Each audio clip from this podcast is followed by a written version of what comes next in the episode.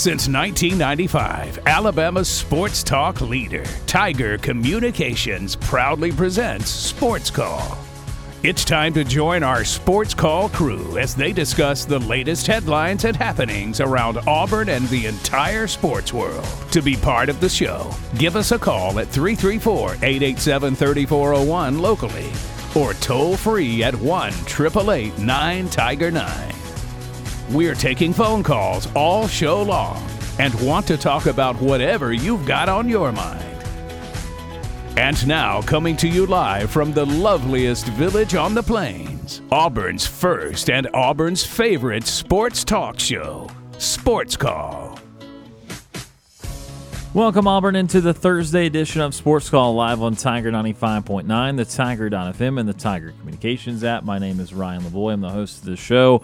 Today I've got Brant Daughtry and Brooks Childress with me as we're on the full three hours today and have a lot of fun planned for you this afternoon. Of course, as always, we'll have birthdays and sports and nightly TV guide, but in between those items, we'll have a sports call 5 at 5 today. Uh, we'll have more thoughts on fall practice as Brooks and Brant were out at fall practice morning, get their takes on what they saw uh, earlier this morning. So we'll update you on everything going on with Auburn football as they continue through. This was now the sixth practice, I believe, of the uh, of the fall so far, with first scrimmage upcoming on Saturday. We will reveal this week's Sports Call Player of the Week in the four o'clock hour. Also in the five o'clock hour, a preview of Texas A&M football as we continue to preview all the SEC teams here coming up to the start of the season. Also, want to make the announcement that uh, tomorrow it is going to be rare uh, these uh, in the fall, but. Uh, sometimes we, of course, get off air because of uh, Beauregard Sports, but also we get off air sometimes because of the Atlanta Falcons. And so the Falcons have their first preseason game. Of course, we're the proud home of the Atlanta Falcons here in East Central Alabama on Tiger 95.9. So, with a 6 o'clock kick tomorrow, we will be having an airtime of 4 o'clock right here for the Atlanta Falcons pregame. Therefore, we will only have a one hour show uh, tomorrow. So, just want to make everyone aware of that. We will remind people a couple times throughout today uh, that only a one hour show tomorrow. So trying to get all the big stuff in today. Ryan, Brant, and Brooks with you here uh, well, on the show today. And of course, if you want to give us a call to join us on the Auburn Bank phone line, 334 887 3401 locally or toll free 1 Tiger 9 to join us here this afternoon. Start with you, Brant. Hope uh, you are well and uh, good to have you back on the show today. Glad to be on, and uh, I didn't get to talk about it yesterday, so I have to talk about it today. Thunder Chickens finally have a regular season legitimate win under their belt, and I was so happy to be a part of that. That was, uh, you. I mean, you guys went through the details yesterday. I'm not going to rehash everything, but just the the joy, the elation that I felt in that moment. I, I went over to Brooks and I said, you know, I haven't been married and I don't have any kids, so this takes the top spot as the best day in my life so far. Um, and we'll see if that changes as we get closer. And uh, one of our teammates, Van, came over. He was an intern for, with us for, uh, I think, last summer. Van came over to me and said, "Brant, that's a little bit sad."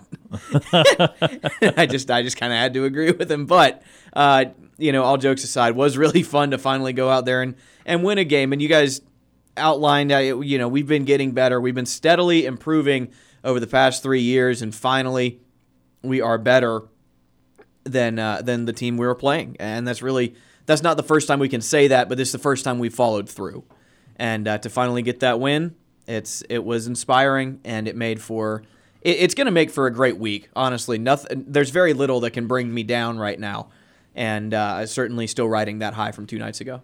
Uh, yeah, no, absolutely. And uh, you have been a part of this team. I think you picked up midway through the first year, late in the first year. The last two weeks, uh-huh. I believe, is when I. We had enough rainouts to where it got deep enough into the year for you to, to join at the end. But uh, yeah, no, that was obviously uh, our first segment yesterday. Very proud of that.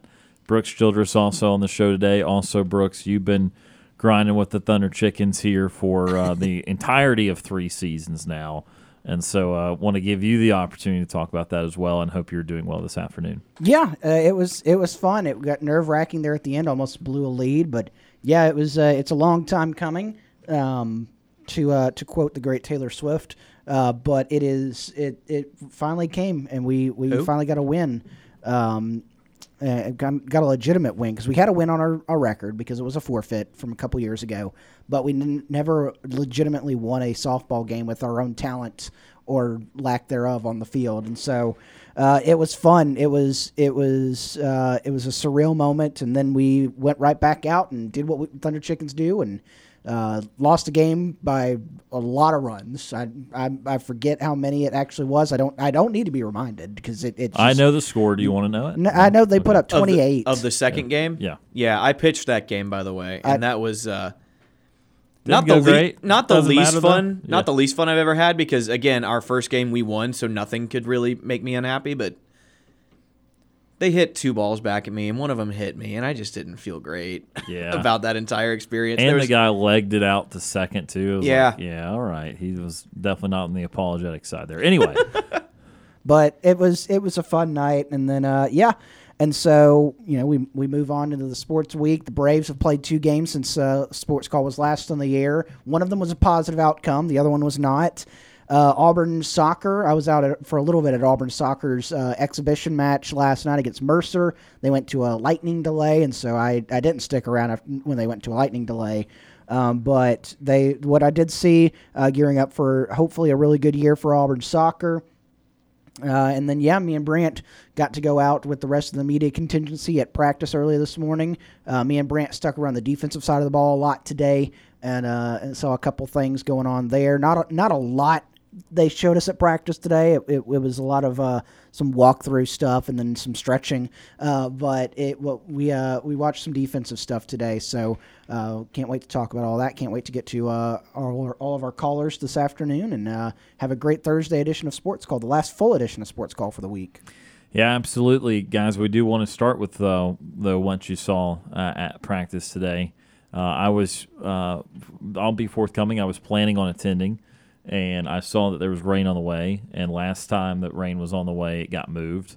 And then I was irritable because would have gone into work a, an hour or two earlier uh, than needed to. And so I saw the rain coming, and I took my chances and said, "Nah, it's gonna gonna move it." And unfortunately, uh, I it, I was wrong, and so you two were able to go out there still. Though I know you said that uh, in the viewing portion, not a whole lot going on. You said you were on the defensive side of the ball. Uh, again, what if anything did you see uh, out of the time you, you guys were out there? they were running a lot of stunts. They were basically practicing how are they going to move the defensive line around, uh, going through their pre-snap checks, uh, running different kinds of blitzes, and they've got a lot. Uh, honestly, they've got a lot of different ways uh, to show looks to offensive lines. We saw some zone blitzes as well, which is where you bring a linebacker and drop a defensive lineman back into that linebacker spot. Hopefully, confuse the quarterback a little bit. Um, but basically, they're going to get creative in rushing the passer this year, and we figured that might be the case because you don't have a Derick Hall on this team, really. You don't have an Ekuliota. You've got guys at that edge position. I think this defense calls it a jack, but you don't have that one dominant guy who's just going to beat the tackle off the edge more often than not. So they're going to get creative in how they rush the passer, and I think we saw some evidence of that today. Yeah, and, and I think another thing that we we watched was um, the they they had it kind of divided up into a in what you could you know kind of see as a first team unit and a second team unit. Uh, and you saw a lot of shadowing, and I know we, we heard about that earlier this week at uh, the the coordinator interviews uh, between the offense and defensive side of things. That they they've done some shadowing here, where you, you get lined up, especially in these walkthroughs, and it you literally see like a, a what it looks like is could be a three deep uh, depth chart, I guess, kind of deal because you've got the starter or who they who they deem as the starter right then, a second guy and a third guy kind of right there behind them, doing the same motion, same play, uh, shadowing. And so I know uh, Roberts and Montgomery both talked about that earlier this week that they were doing a couple of those things um, during practice, and and then you saw Ron Roberts definitely looking at uh, some the the team that was not a lot of the the it was a lot of the transfer guys and a lot of what who you would deem as a second team, as he stated earlier this week in his in his presser, that he's looking for about 25 guys on defense that can contribute at any given time, and he said they were about 15, and so he's got a, he's looking for about 10 more. and you could definitely tell he was he had his eyes on that on that second, third, and fourth team squads. Uh, there, looking and seeing if he could, if, if they, if, uh, trying to get an idea of who that was. And so, yeah, a lot of walkthrough stuff, like what Brant said.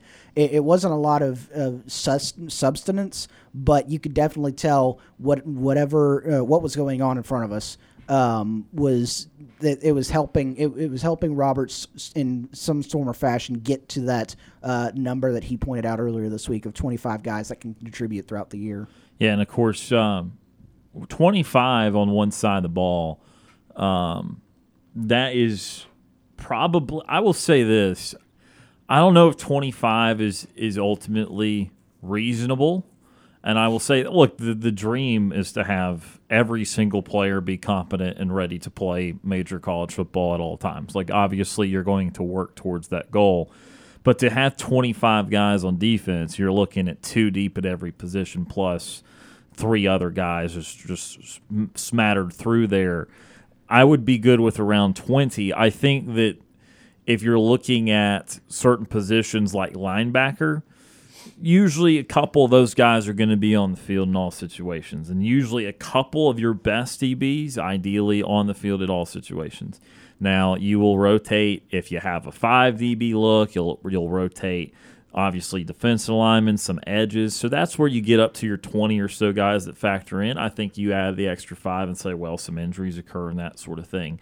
But I will say that most teams, if you're getting into players 20 through 25 on defense, you're going to start to run into some difficulties at times.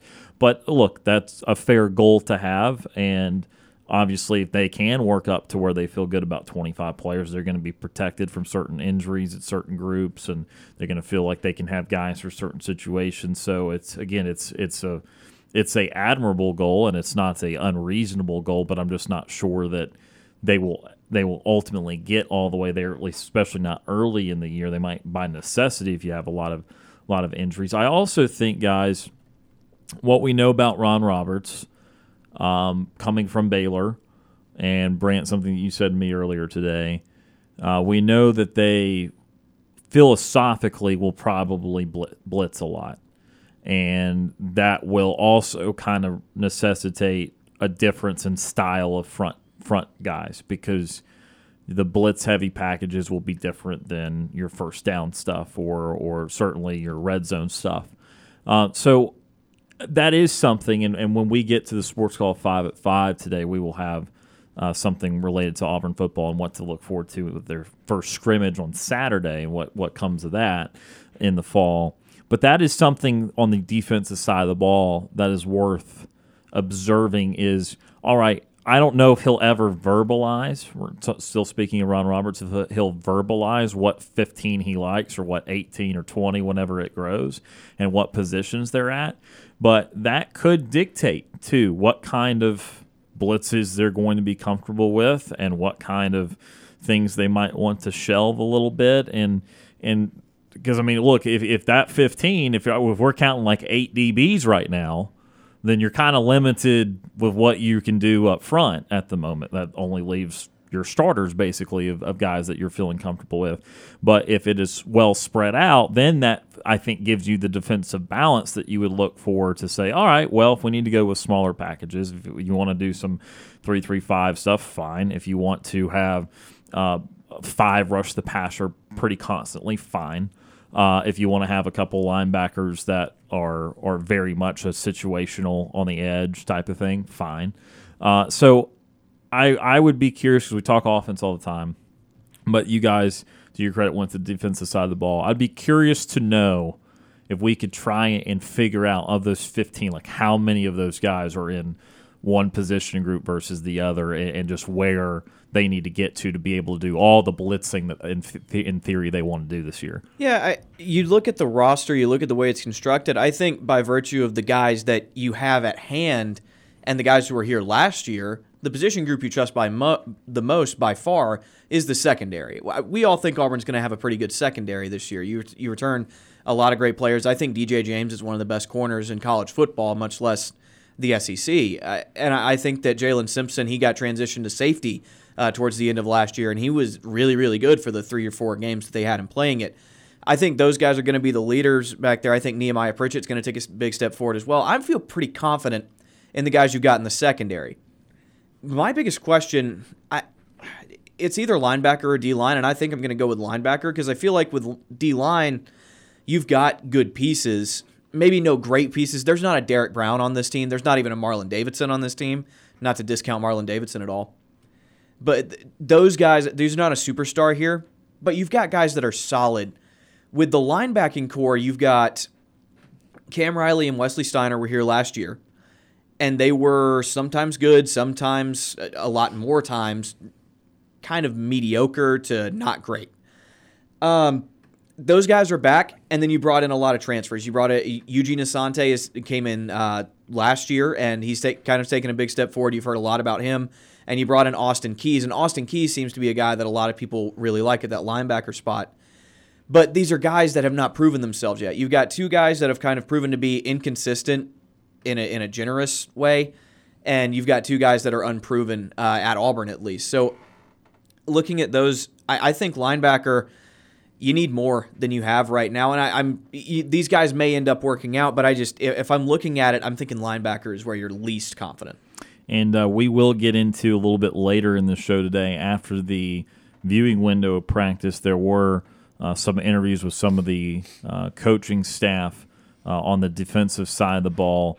Uh, again, not Ron Roberts. We, we talked to him earlier this week, but uh, other assistant coaches like Josh Aldridge, who had some interesting things to say, the linebackers coach for Auburn, about some of the individual players starting to stand out in fall camp, and then also had a quick uh, little blurb about uh, what it takes to recruit uh, in the SEC. So we'll get to that a little bit later in the show, but for now, we need to get to our first time out. When we come back, we'll get to birthdays and sports. Also, go to the Auburn Bank phone line. You're listening to the Thursday edition of Sports Call on Tiger 95.9.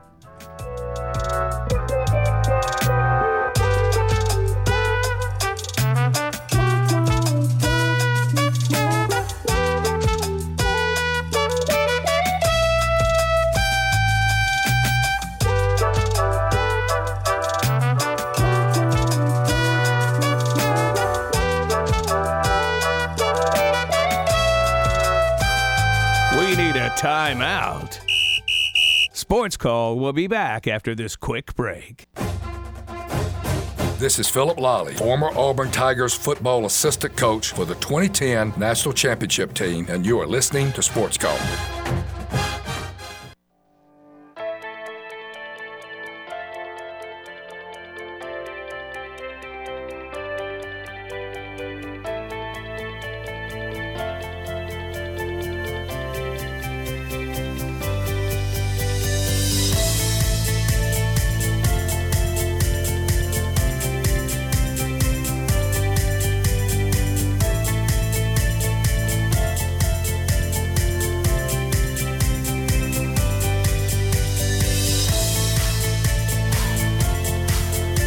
To the Thursday edition of Sports Call on Tiger 95.9. Ryan Lavoie, Brooks Childress, and Brant Daughtry. Still celebrating a Thunder Chickens win. We might be celebrating it for approximately a year because it's the la- it was the last week of the regular season. Oh, I'm celebrating it for the rest of my life. um, what you are we know, celebrating? Thunder chickens? Yes, yes, Brooks. You don't don't play coy over there. You know, you know it. Uh, and also, just the, the one word I will have on it is because of that heartbreak loss earlier this year where we blew that lead. Now that feels way more palatable. Now that's like, Yeah. oh, that would have been nice to win, but you don't lose sleep over it, you know, and and it, that that win just just is able to redeem that. So feel better about it. We do have a playoff game. We'll try to make magic happen. If we lose by 20, we'll lose by 20. but uh, uh, we'll see how it goes. But certainly still celebrating that. Also, now on today's show, we want to celebrate today's birthdays. It's time for today's birthdays in sports. All right, birthdays in sports today on August the 10th. Gino Torretta turning 53, former quarterback. Torretta was born in California, played college football at Miami. The U. Torretta was back up in 1989, and in 1990, when the Hurricanes won national title, he took over as the starter in 1991 and led the Canes to a national title as a junior. In 1992, he was an All American, winner of the Walter Camp, Davey O'Brien, Johnny Unitas, and Heisman trophies. He was drafted in the seventh round by the Vikings in 1993 and played five seasons as a backup in the NFL. Great college player Gino Torretta turns 53 today. Ja Morant turns 24, guard for the Memphis Grizzlies. Morant was born in South Carolina and played college basketball at Murray State. Let's go Racers. As a sophomore at Murray State, Morant became one of the best players in college basketball, including including leading the NCAA in assists, being named an All-American, and winning the Bob Cousy Award. His number 12 is retired by Murray State Racers. He was drafted by the Grizzlies second overall in 2019. He's been a star in Memphis since. Two-time All-Star, one-time All-NBA selection. In fact, Ja Morant is still recent enough, yet star enough, that I remember sitting in this very studio a few years ago when he was at Murray State, rooting for him to pull off an upset in the NCAA tournament. So, uh, Wow. Ja Morant, again, that's even though I'm so not old at all, that is still one of those like, hey, you know what? I'm already remembering that I was still at this current job and uh, was was still watching him in college. But Ja Morant turns 24 today. Rocky uh, Colavito turns 90 today, former MLB outfielder. Colavito was born in New York and dropped out of high school at 16 to play semi pro baseball, hoping it would lead to an MLB career. Uh, spoiler alert, it did. He was signed by the Indians at age 17. One year later, didn't have to wait long in 1951. Made his major league debut in 1955. Played in the majors for 14 years for six teams. Nine-time All-Star, one-time AL home run leader, one-time AL RBI leader. He's in the Cleveland Guardians Hall of Fame. Rocky Colavito turns 90 today. Just goes to show you, kids, school doesn't always matter. yeah. Drop If out of we- school and pursue a career in professional sports. It'll work. It'll work. Trust me. That's that's what we're that's the that's the message we're pushing on Sports Call today. Not financial advice. Oh man. So uh, it worked for Rocky Colavito. He turns 90 today. You'll be a Hall of Famer, kids. Dalvin Cook turns 28, NFL running back, currently uh, unsigned. Cook was born in Florida, was a five star recruit out of high school, played college football at Florida State. Oh. Three time All ACC selection, two time All American, and one time ACC champion. Brooks, I liked that a lot. He let FSU. He left FSU after his junior year. Was selected in the second round by the Minnesota Vikings in 2017. Took over as the starter in 2019 for four straight years, from 2019 to 2022. Cook rushed for over 1,000 yards and was named to the Pro Bowl. Hopefully, he finds a team soon because he is still very good. He is not breaking down yet. Over a thousand yards last four years.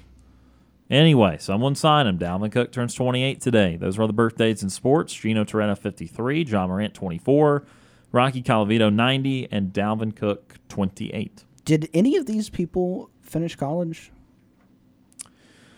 Did Gino Torretta Um, was Gino Torretta a senior when he left? I think so. Yes, I was going to say was 'cause a senior. I yeah. think the theme today for Sports Calls birthdays is you don't have to do you don't no school. Go Yeah, school- go- school sucks, go- don't no, no. Uh, Torretta was a junior when he took over 91, and then 92 he was an All American, won all the awards. All right. Yep. Well, what you see the thing is though, He didn't, how he much didn't have successful success how in much a row, yeah. NFL success did he have? Yeah, Because he See, went to kids, school. See, kids, this school is doesn't mere- matter. merely a commentary for for sports. School doesn't matter. Not for life. I'm not endorsing it. I'm not endorsing. I am. Kid, kids, leave now while you know everything. Oh, Get out. Leave now while you know everything. That's right. oh man. Oh man. All right, let's go to the Auburn Bank phone line first out today. 334-887-3401 locally or toll free. One triple eight nine Tiger Nine. First up on the show today. Ward Dam Steve. For Time Ward M. Steve is with us. Steve, how are you this afternoon? Well, uh, according to what I heard, you guys deserve a big Shazam.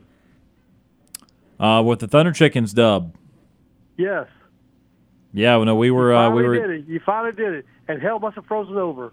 Yeah, uh, well, not, not based off today's high temperature, but yeah, I think uh, I think we were very very much in a great mood. We did not care that we got clocked in the second game.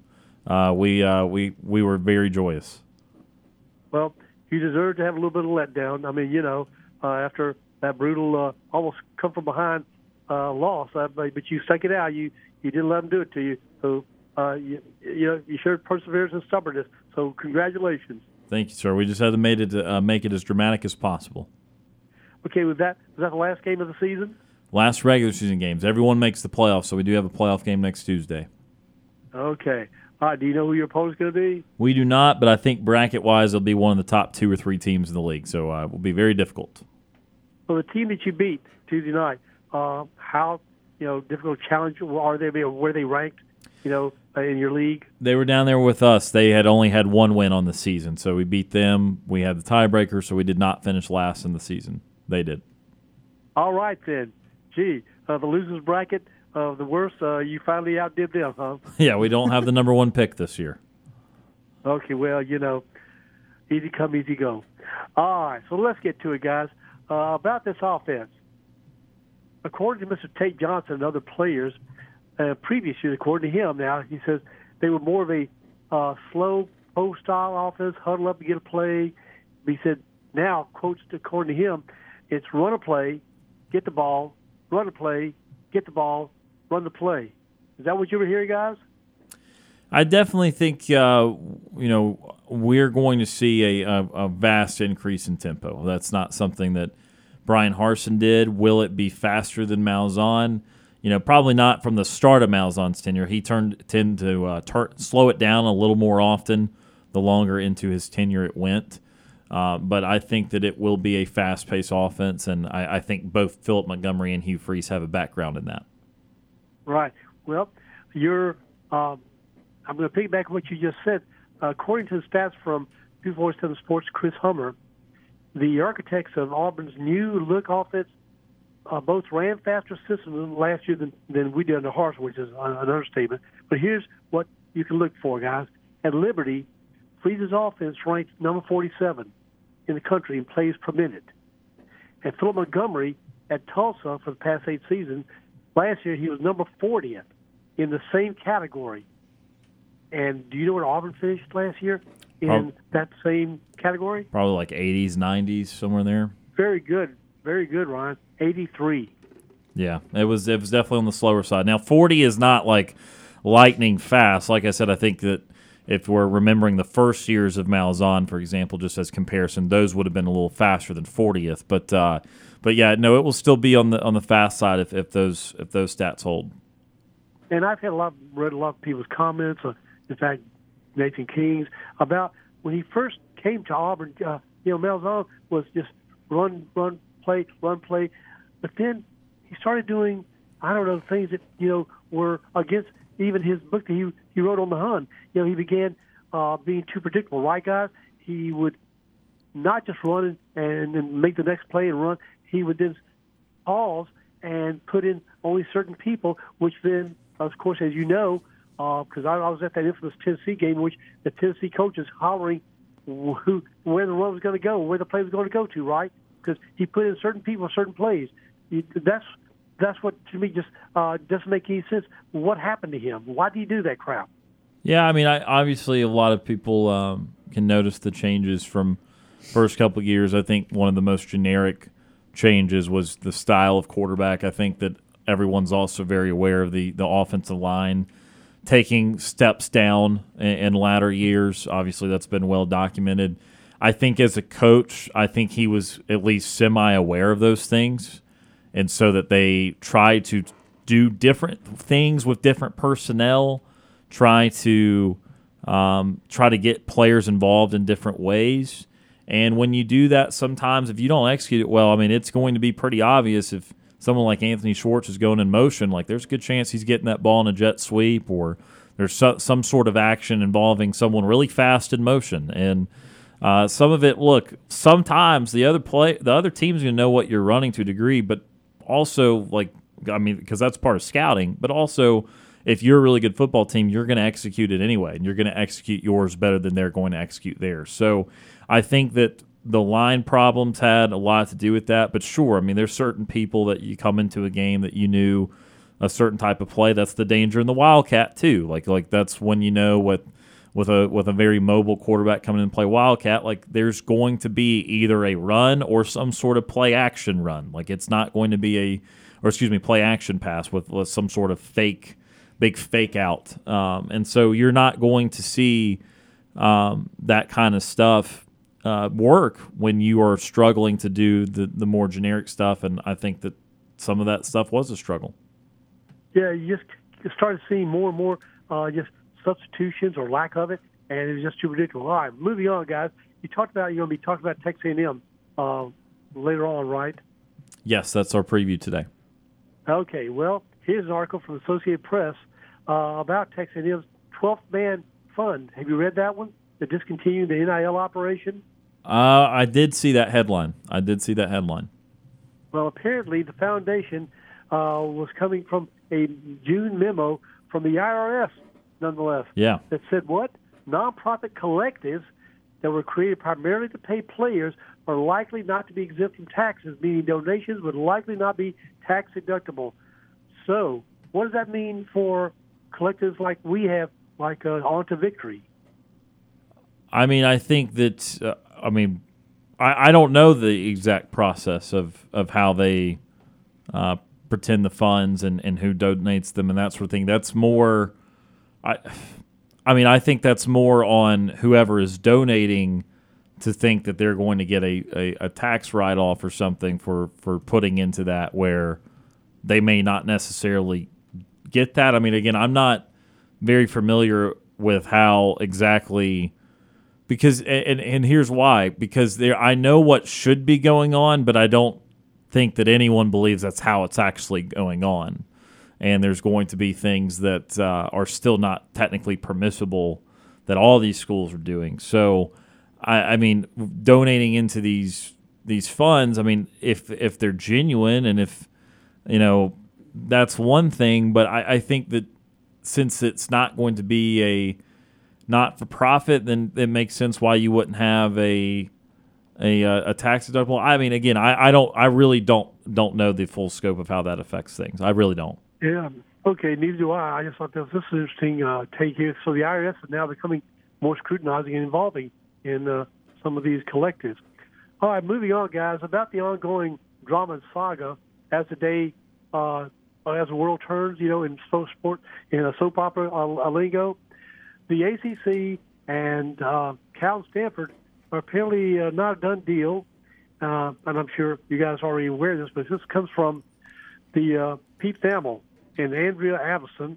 And apparently, it says sources confirm that one school has been pushing for Cal Stanford, which is who? Notre Dame. However, it says multiple athletic directors have questioned why anyone in the league would listen to Notre Dame because the Irish remain so steadfast in remaining independent. Uh, and apparently uh, they said it's a numbers game, and they don't. The, they being the presidents of the uh, different institutions, the ACC, don't see a value financially uh, by having Cal and Stanford, maybe Washington State, uh, join them. So you guys are aware of all this? Oh, absolutely. I, I we talk about this on the show every single day, um, in some form or fashion, and we planned on talking about the the ACC's vote or lack thereof last night at some point today too. I mean, this is the in my in my estimation, this is the most important non on the field story going on in, in a lot of years in college football. This impacts how the sport operates. This how operates how all the sports operate because of these these vast changes. Not just a team or two. It's not just simply it did not become just Oklahoma and Texas coming over to the SEC and USC, UCLA going to the Big Ten. It, it turned into the dismantling of a power conference, which requires the landscape to reshape how they think about automatic berths in the playoff and and bowl bids and bowl tie-ins and schedules, non-conference schedules in in the future, how many conference games we play. It, it affects everything that we do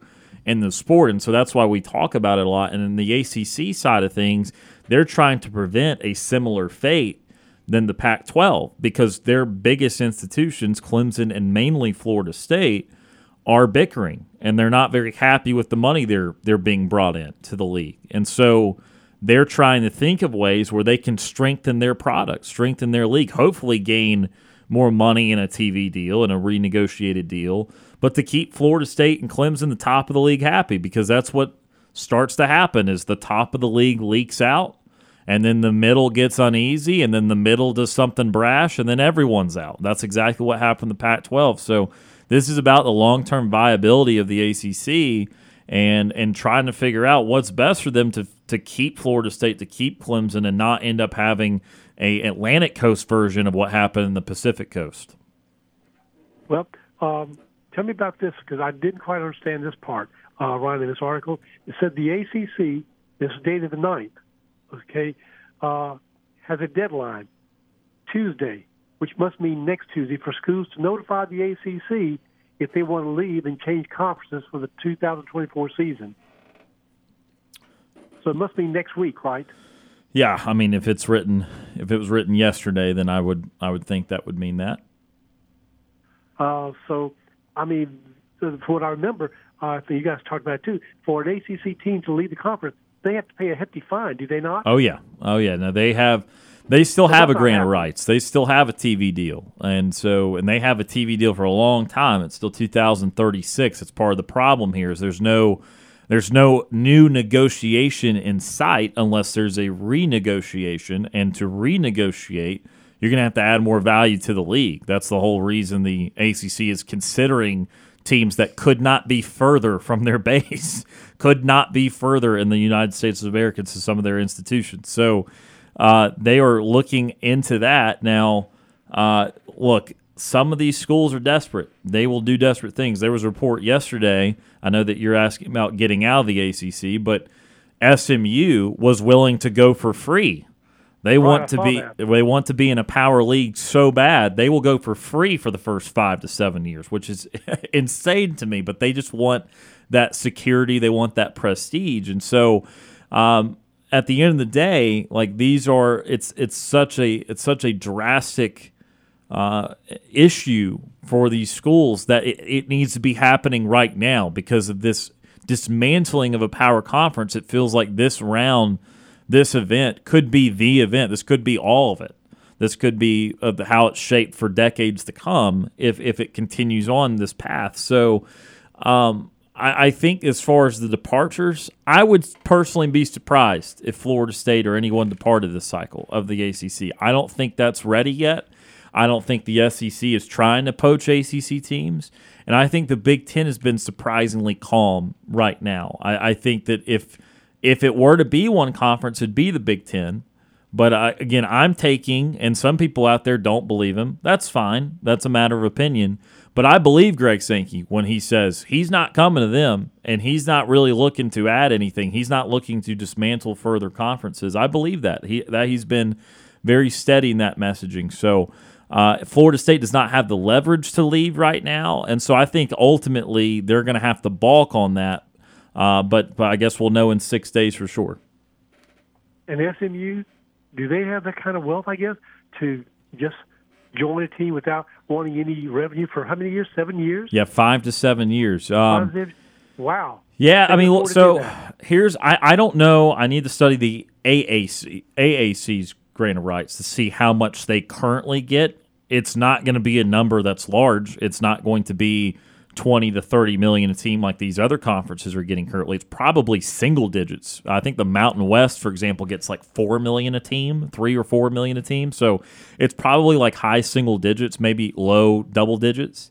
Uh, so when you look at it that way, you're forfeiting like 60, 50 to 60 million of, of money you would have received. Um, now, obviously, you go into a new conference, you expect to receive more. So you're saying, oh, aren't aren't you forfeiting whatever you would get over there? No, because it's this is the difference in you making it or not making it. So you're comparing it to what your old deal was, not what the new deal will be. And so you're really coming up with 50 million, 60, 70 million, something like that, plus the new travel expenses. So I don't know, maybe we balloon, say we even balloon to 100 million over 5 or 6 years I, I believe because of SMU's history in the 70s, particularly the 80s before they got the death penalty, I believe because it's in a huge city in Dallas. I'm not exactly sure the size of the school because that impacts it too. I, I have a feeling just being a, a sizable school in the state of Texas that they have a pretty good donor donor base. It might not be as robust as UT or of A and M or something, but I but I believe they have a donor base. So uh, they wouldn't be putting this on the table if they didn't feel like they could raise some money to stay afloat. Well, so let's say they must be pretty wealthy and pretty desperate. All right, moving on, guys, real quickly to basketball. Mr. Badunga. Yes, sir. He's going to be making his announcement this Saturday. Yes. It's between us, Duke, Kansas, Michigan. Guys, give me some odds here. I still think that Duke is heavy favorite. I know that there we talked about on the show a little bit yesterday with Tom uh, we were seeing a uh, a Devil's Den, which is a Duke fan site, start freaking out about accusing Auburn of cheating, which again, Rich coming from Duke Cheating? basketball fans. Uh, way? so th- I think that they're getting nervous about Auburn. I still personally think that's just one person just being dumb, and I think that Duke is still probably an eighty to ninety percent chance of getting Badunga, uh, and then Auburn and the other teams would be like five percent, whatever whatever is left there. So I, I still I still think it's heavy Duke favorite. We'll see if that dynamic switches in the next forty eight hours. But but put it this way, coming into this week. I wouldn't have even told you Auburn was in it. I wouldn't have even really mentioned Badunga, uh, other than say, "Hey, remember this guy that Auburn was targeting? He went to Duke." Uh, but uh, the, the Auburn's got a puncher's chance, but it is a small chance.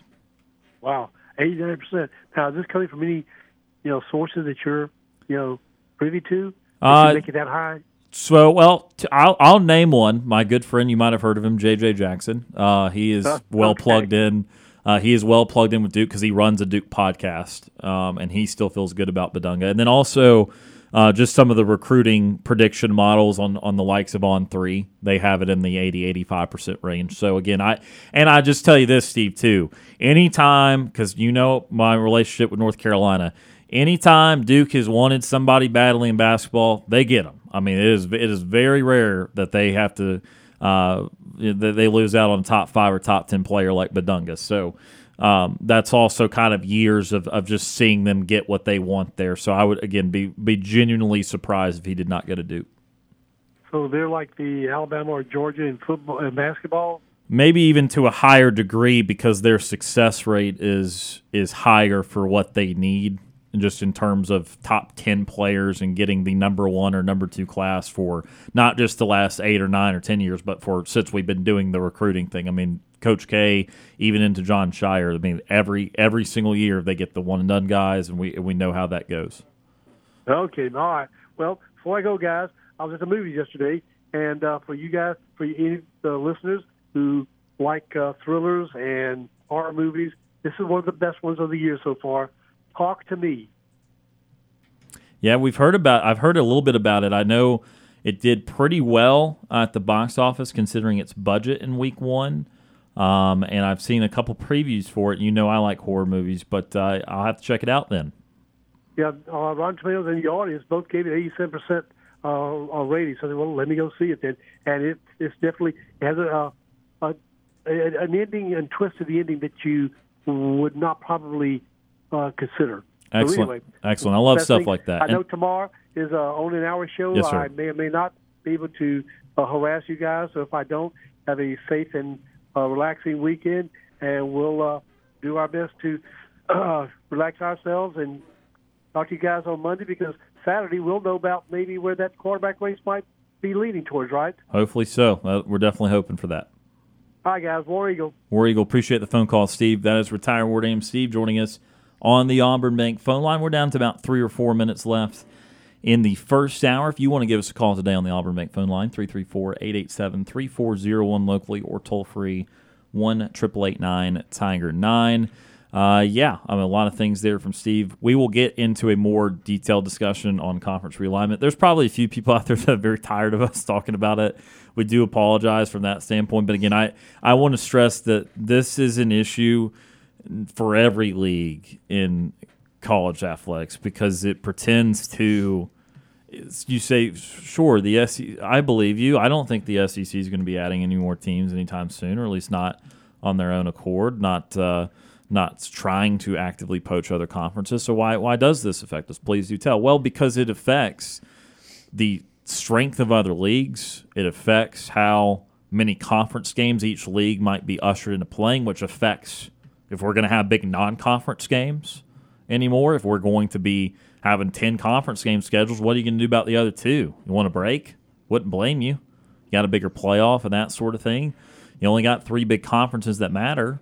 If the ACC were to fall apart, then all of a sudden, how does that change how many automatic qualifiers? Does it change the playoff field size? Do you feel it needs to get smaller? We talked a little bit about that yesterday. Does it need to get bigger? I don't think we need to get bigger before we even see what 12 looks like. But of course, the the need for more, the feeling of more, will feel like it will always continue because that's what we are as a society is more, more, more.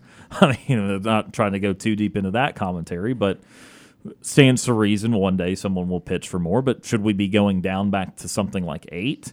It just affects the dynamic of, of everything we're doing in college athletics, especially if we lose another conference, we lose the ACC. I'll just say most people this will fall on deaf ears, but for me, I don't want the ACC to go at all. I have an immense amount of respect for that conference. I have cheered for a team since I was born because that's where my parents went. Happy late 40th anniversary, by the way, to my parents who met it in North Carolina uh, at Chapel Hill. Like that school means something to me. That conference means something something to me. And in the sport of basketball, which is a sport I love dearly, that was the conference for a all the time until recently. Um, and so anyway, if we go down to three, I just find that to be more sad. And so all of this affects the way that these college sports will run. If we get down to three huge conferences, do we have something drastic where we need a commissioner of college football one day? Do we get to something where schools want to form into these smaller conferences and create a couple super small conferences? What do we even call those? Like the AAC and Sun Belt combined like the the oh, Super Sun fun. Belt. That would be so fun. Uh, the Sun Belt of the Americans. I mean, like like what what would that be uh, at that point? So again, that's why we're spending so much time on it because this is almost the mass extin- extinction event because we could be losing the Pac-12 in its entirety if Florida State continues to act like the spoiled child that has been acting like and tries to leave the ACC then that could set off a chain of reaction uh, uh for the ACC and, and, potentially maybe not folding as a conference to the way the Pac 12 is in danger of, but not being a power conference. If you've got Florida State and Clemson out of that conference, you can keep all the rest of the teams. Is that truly a power conference at that point? What if Miami left or something? What if they wanted to go wherever Florida State went or just whatever? Again, the, the various theories there. So that's why we spend a lot of time on it.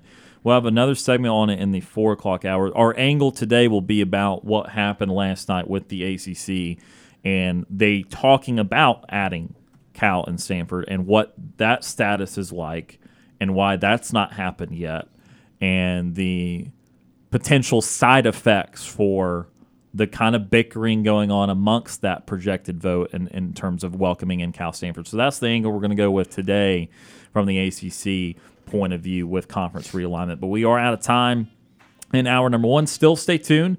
In hour number two, we'll have more thoughts on Auburn fall camp as well as we talk about some of the things that the coaches on the defensive side of the ball had to say this afternoon. Coming up in the five o'clock hour, or also in the four o'clock hour, we'll have the Sports Call Player of the Week. Five o'clock hour, have a Sports Call five at five. Five things that we're looking forward to with the Saturday scrimmage, the first scrimmage of fall camp for Auburn football. And a little bit later in the 5 o'clock hour, a preview of Texas A&M football. A lot still on the docket for this Thursday edition of Sports Call. Stay tuned. More Sports Call after this.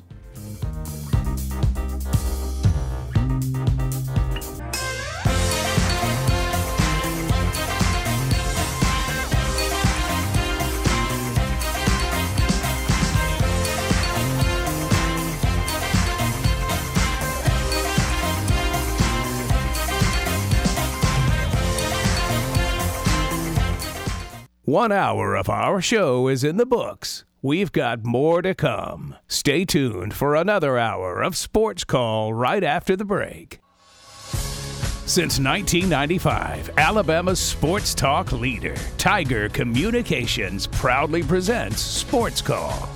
It's time to join our Sports Call crew as they discuss the latest headlines and happenings around Auburn and the entire sports world. To be part of the show, give us a call at 334 887 3401 locally or toll free at 1 888 9 Tiger 9.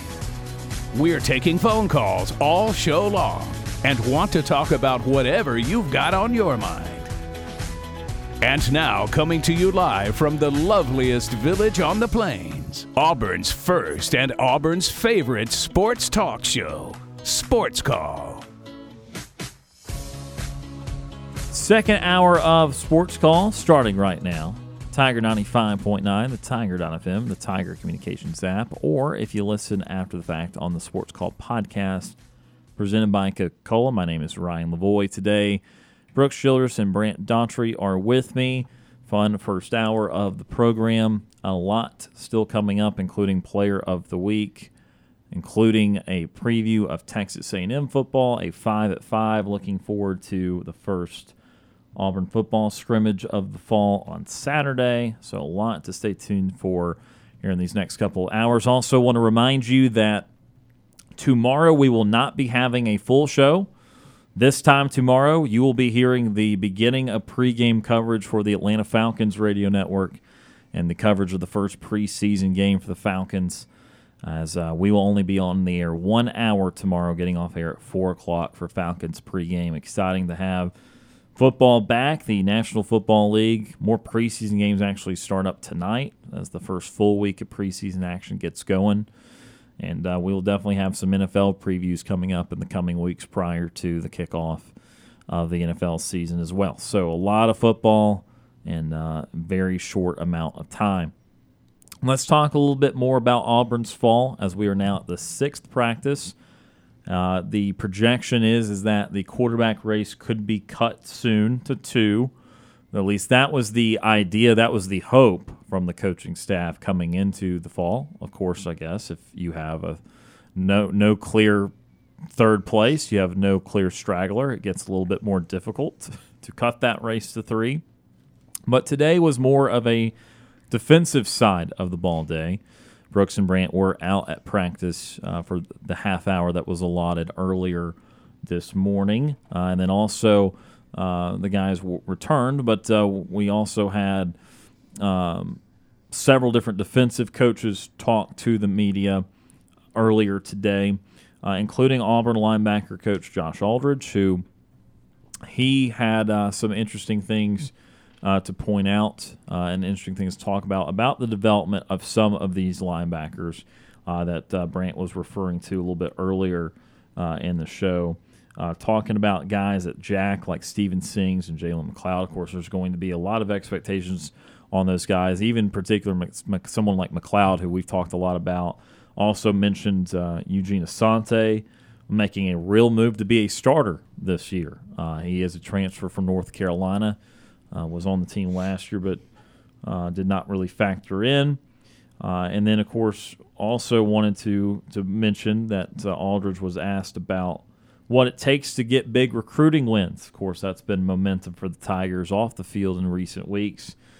Uh, one word can uh, pretty much sum it up, according to Aldridge effort. Of course, that has been all the talk for the last several months. But of all the things Aldridge had to say, what interested you? And again, assessing a linebacker room that does have a lot of questions. Yeah, the the effort comment is pretty funny. I mean, how many times have we talked about the previous regime just not doing it, and I've made this joke on here before.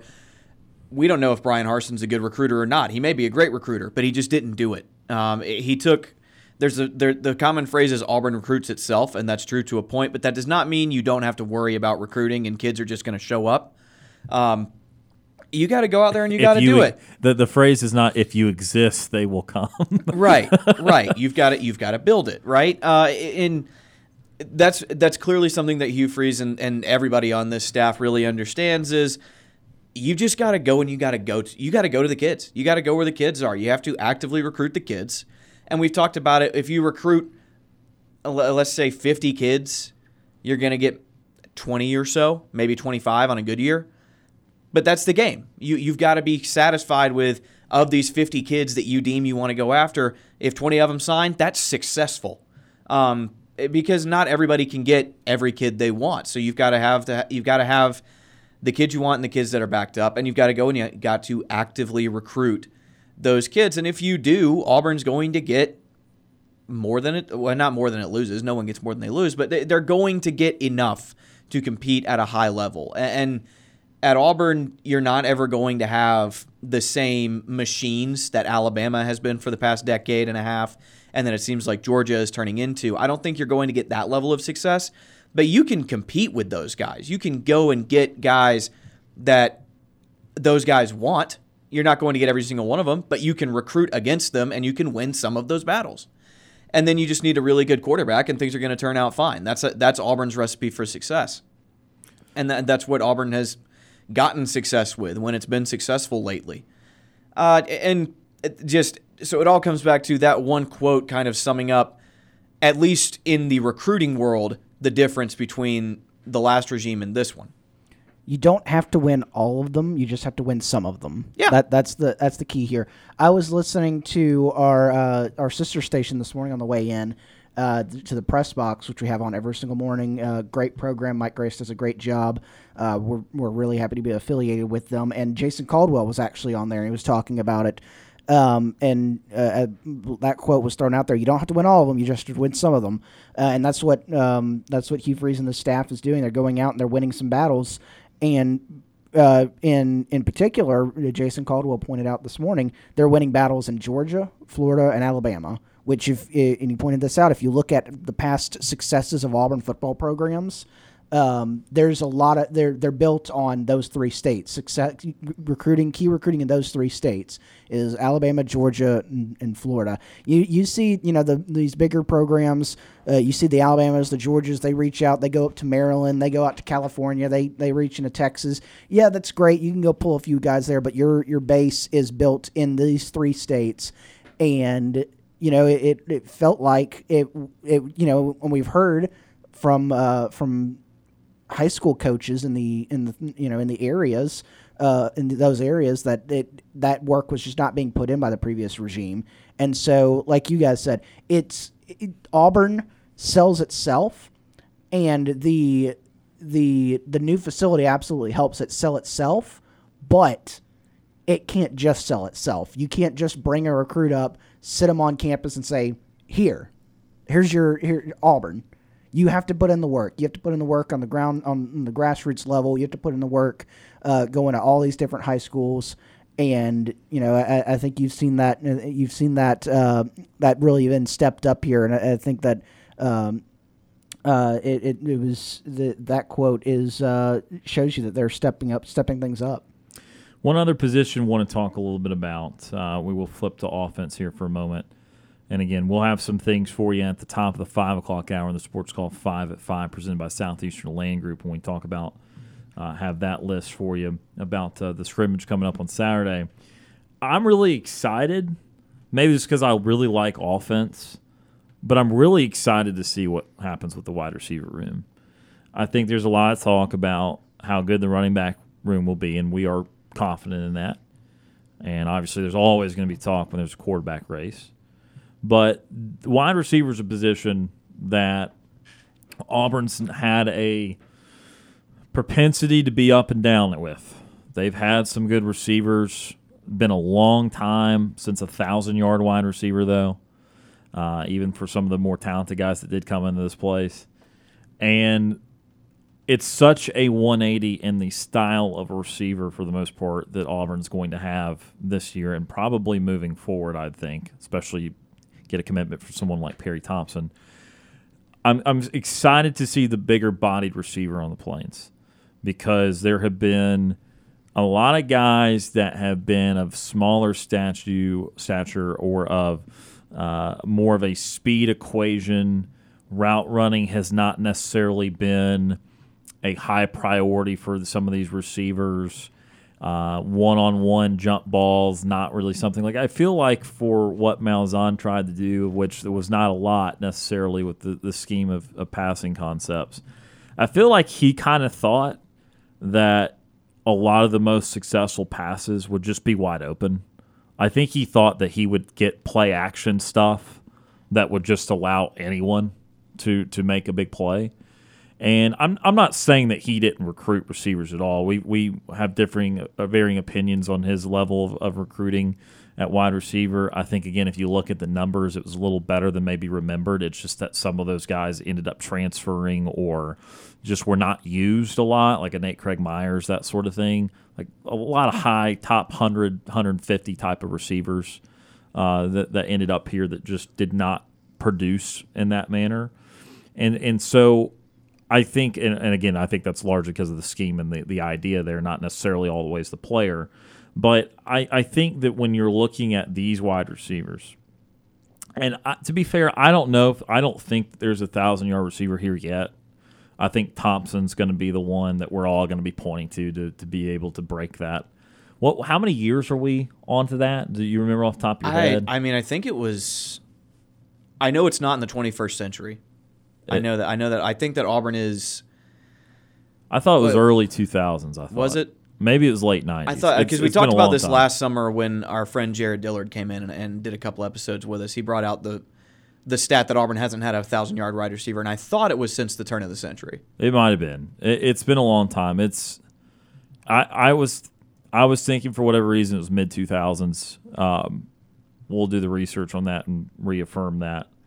Um, but whatever the case, it's been a long time, and I'm not sure that there's one on this team. However, I'm still more intrigued by this group of receivers than I have been in recent years. We were out at practice uh, not only this week, but but the start of practice last week. Nick Mardner is six six, and boy does he stand out. Yeah, Yeah, yeah. he's Uh, he's a legit six foot six. There's I- no embellishment Yeah, going I, on there. I, I made the joke that I don't care. I don't need to see anything else. Put him in the red zone package right now. don't care. Go ahead, because that dude's big. Some of these other guys, we saw that viral video at Jackson State for Shane Hooks making a crazy catch. Dude's six four. That's not a small guy. That is that would still rate out as like the tallest receiver in most Malzahn teams at six four. Uh, there are other guys. I really liked one returning guy that I liked personally that I still think has potential. He's a sophomore this year, Camden Brown. I thought Brown, in his limited playing time last year, won some matchups and made some plays on the ball. Uh, I do not think he will start this year. I think I think these newer guys, Jyaire Shorter, Shane Hooks, will start over him. But I think that Camden Brown will still have an opportunity. I'm still optimistic about him. We've heard a lot of talk this uh, this fall so far about Jay Fair being out there a lot and trying Yeah. to move up the depth chart. And I would not have had Jay Fair near the top three or four receivers. And maybe ultimately that ends up just being just talk and that doesn't amount to anything. He might still well very well be a six, seven, eighth place in the receiver room right now. But I've heard i I've heard more than I thought I would on, on Jay Fair. Uh, he is obviously a different type of wide receiver than these other guys have been naming. He's at 5'10. He's kind of where Ja'Varrius Johnson is. But I don't know. And then, of course, I haven't even mentioned Caleb Burton, the, the Ohio State transfer. I, I think that there is some real potential here.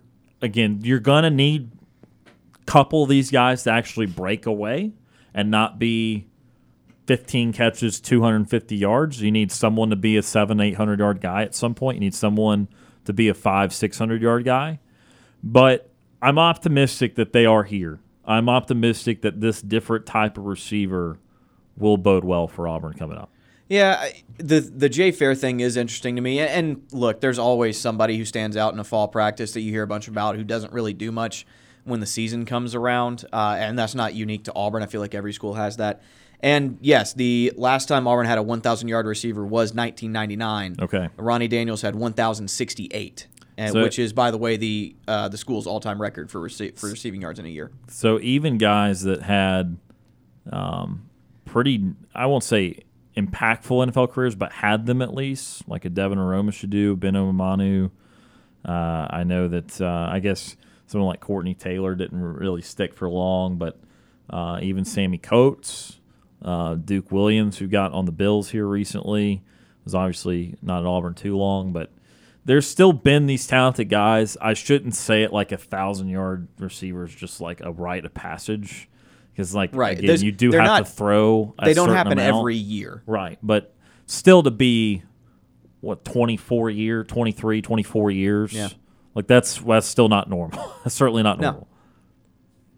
So I, I- mean, I- again, I, I uh, did you have any other thought there on the receivers? No, well, I, I hear people complain about things like that, and then I'm going, well, Auburn's won the SEC a couple of times in that. They've won a national championship. Oh, yeah, in no, that. They've played for another, and they should have had an opportunity for a third in 2004. So it's it's not entirely damning, but I do understand No, why yeah. people say, "Hey, we won a thousand yard receiver." Yeah, no, I'm not. I'm not saying like oh, you know the, the real secret of why Auburn's been so up and down is they've had no rece- no big receivers. I'm not Yeah.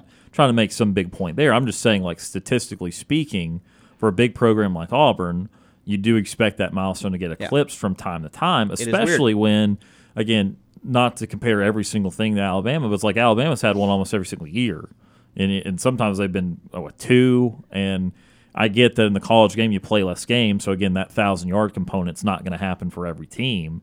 And Auburn's been trying to be a run heavy team for a long period of time, but again you that kind of proves just from the standpoint of well they they've certainly had room to get better as a as a passing attack, and they've certainly had room to bring in a true wide receiver that that could end up being in the league for a long period of time. There's guys that have made because you know I didn't, didn't, even talk about Darius Slayton. His impact in college was not incredibly high, uh, but he is now in a multi-year NFL career that's looking pretty nice. So again, it's not to say it doesn't happen, but certainly after 24, 25 years, that that's something that's in my mind. Especially this game, this this this entire game of football becomes more pass heavy, and now this offensive system figures to be more pass friendly than in years past. You know, that's that's something that I will be at least curious to know when when this happens. Again, I'm not predicting it's this year because I still think there's things to work through, but I think it's on the horizon. I, I think it will happen, and and then that's you put up a number like that, and you get a, a high draft selection it all feeds off itself. I know people were making fun of him a little bit. I haven't we haven't touched on this, but you know Perry Thompson had the the comment the week after he commits. Uh, I trust you for his development of wide receivers more than Nick Saban. Well, I mean, Nick, I, Nick Saban, I don't agree with that. Nick Saban took uh, his number two wide receiver a couple of years ago, who was about 5'9", 165 pounds, and he won the Heisman Trophy. So, so, so right, I, that's that's a lie, that's but not, it's okay. Uh, but but certainly, I do think there is a quality level of development with what Freeze does with wide receivers. He's had some good ones, uh, and so I think that they will get there. But you do need a couple of these guys to be the big time for Auburn before you start to say, "Oh, here's here comes a wide receiver factory" or that sort of thing. So uh, I, that's something I'm definitely looking out for. One of the reverse sides of the ball there for for just a moment as uh, Auburn looks to have a whole new cast of characters in that wide receiver room. Hopefully, some of them break out in 2023. We're going to take our first time out here of the second hour of the show. When we come back, we will reveal Sports Call's Player of the Week. You're listening to the Thursday edition of Sports Call on Tiger 95.9.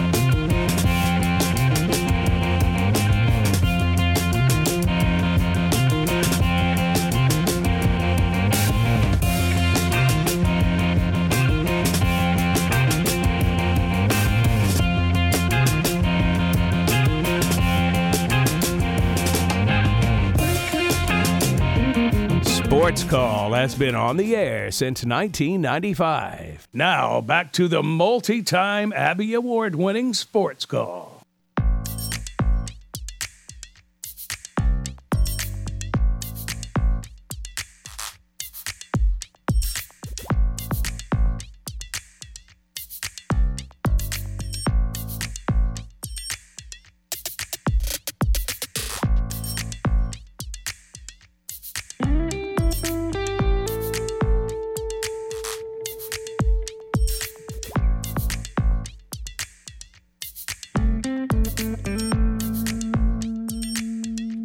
To Sports Call, Tiger 95.9. Ryan Lavoie, Brant Daughtry, Brooks Childress with you here on this Thursday. It's been a, uh, a warm and sunny day. I know this will absolutely shock you as it is the month of August, but we've been having several severe thunderstorm warnings to the point where yesterday, if you were listening in the in the vehicle on the traditional radio, uh, you did not hear us close the bro- close the show. it was they were going off left and right. Uh, so hopefully, no more of those this week. That was the same way last night. I was driving, uh, listening to the Braves, and there was a couple times from the Braves broadcast it got interrupted. Yeah, I mean, again, the listening area spans several counties, and so uh, it's not always an immediate threat to to us. Of course, we will we will always heed those warnings when they uh, when they are involving us, but uh, yeah, it's been it's been active. These these summertime thunderstorms have been uh, been a little meaner than the normal. So hopefully we just keep avoiding those and uh, keep having these beautiful, even though there's smoldering days, that sort of thing instead. All right, as we continue on with this Thursday edition of the show, let's reveal this week's Sports Call Player of the Week.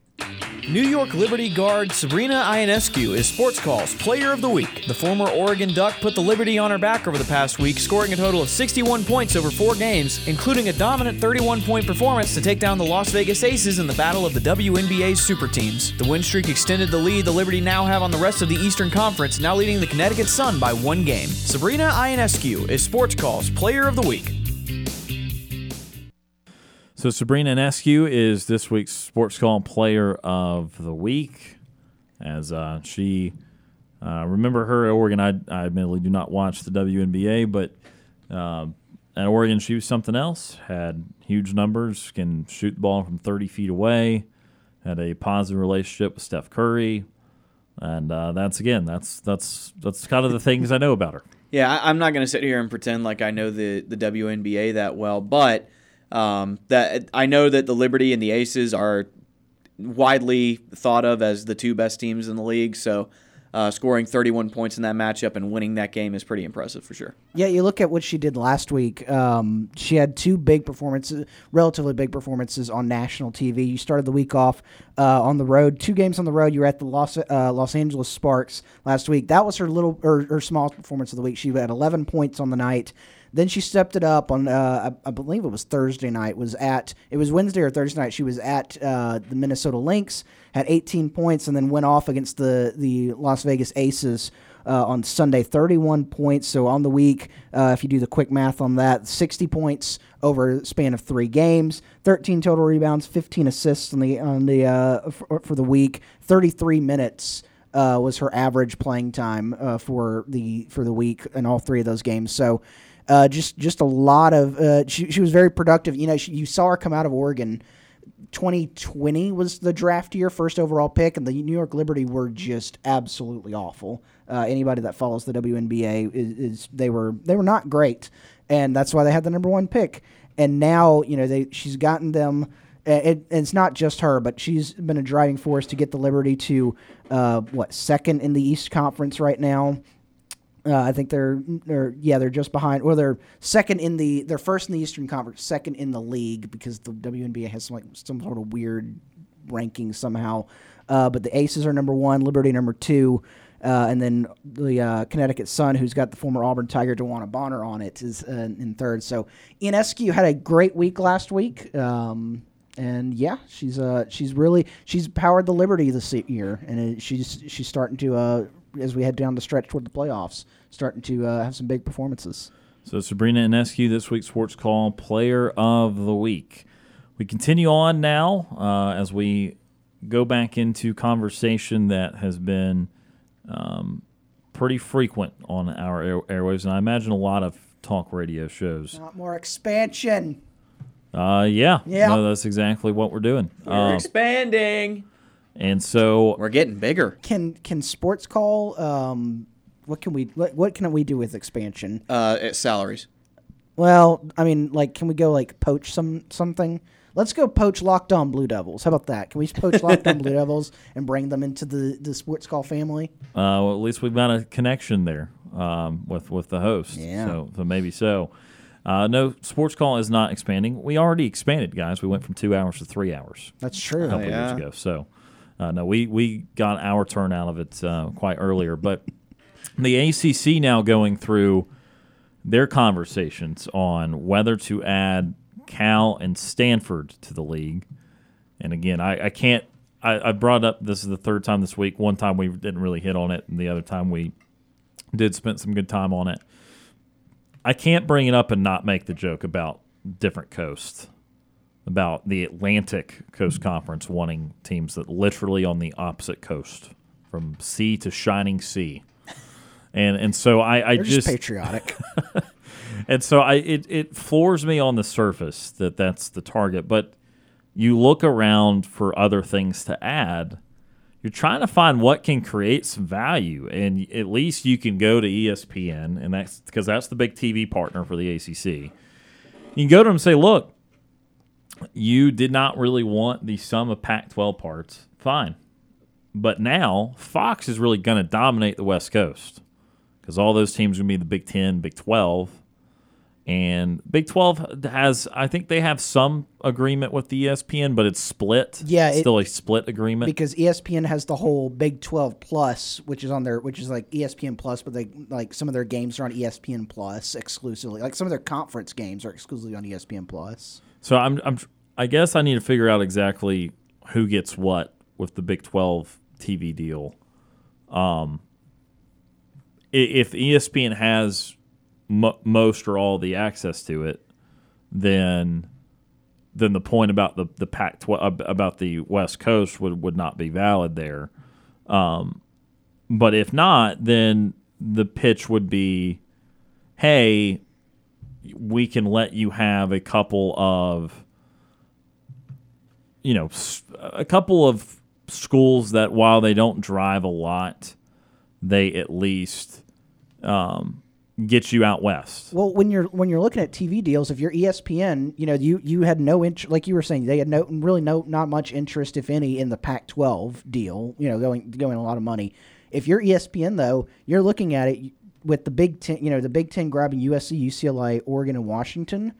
Their three biggest rivals, with Fox, CBS, and NBC, all having a stake in the Big Ten, are all west on have have uh, viewing on the West Coast. You don't have any right now with with no Pac-12 deal. yeah I, I, i've the brief things I, i've affirmed with the big 12 is that it is a fox and espn deal still I, I don't know who gets what i don't know you know it's it's going to be it's going to be a little bit of both but obviously the ACC, other than outsourcing a game or two to Raycom, that's that's all ESPN. So if you if you want to still have a toe, I won't even say a foot. If you want to have a toe in the Pac-12 former landscape, if you want to have it out in the Pacific Coast, then you can try to pitch that if you're the ACC with Cal and Stanford.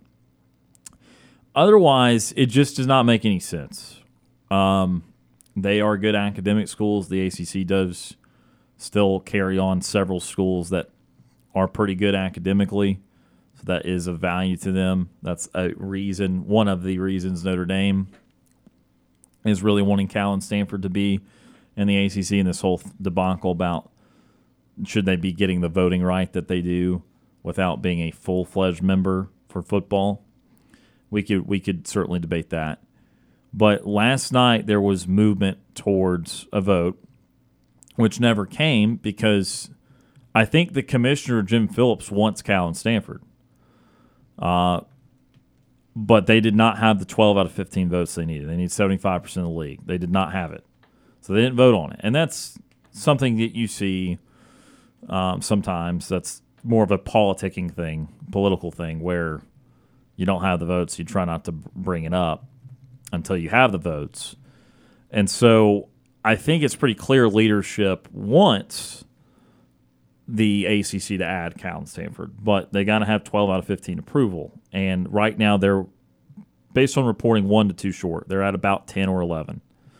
The holdouts, I think, are the North Carolinian schools, Carolina and Duke in particular, and I think maybe Virginia, Virginia Tech, from what I'm understanding. Maybe, maybe, maybe some some sort of that, but I think this is an interesting situation because the ACC thinks that they can strengthen the league this way. However, what they could be causing is a more defined fracture because there is going to be bickering. This is this is they're not agreeing on this. Anytime you don't agree, an already kind of volatile environment, it's not healthy for the league. And so it is important to figure out which teams are saying no here. So my question to you guys is are you worried more about the ACC if they end up not adding these two teams? Or are you do you find that actually drives a, a, a wedge even deeper into some of the top teams in the league versus the rest? Or I mean, what should the course of action here be if you're the ACC and its teams? It, hmm. I don't think the ACC is in any immediate danger. Now, I, I know that Florida State is openly unhappy, and there's rumblings about other teams being unhappy, uh, or, or other schools, I should say, being unhappy. But I, I really don't think they're in any immediate danger. I think the ACC with FSU in particular, really holds all the cards uh, because of the contract that FSU and has with the ACC right now. Uh, I, I think it's weird to try and add those schools, and I know they're just trying to add them because they're Pac 12 schools and the Pac 12 is essentially dead. I don't know. I, I, I'm for the ACC adding more schools if they feel like they need to add more schools, but I think those schools are weird to do it with just because they're free right now. I think the ACC is the type of conference that can reach into, uh, say, the AAC and pull up a smaller team like Memphis. Like I think Memphis would be a perfect team if the ACC wants to expand. You can reach down and bring up Memphis, uh, and uh, I'm sure there are some other teams that if we looked hard enough, we could find.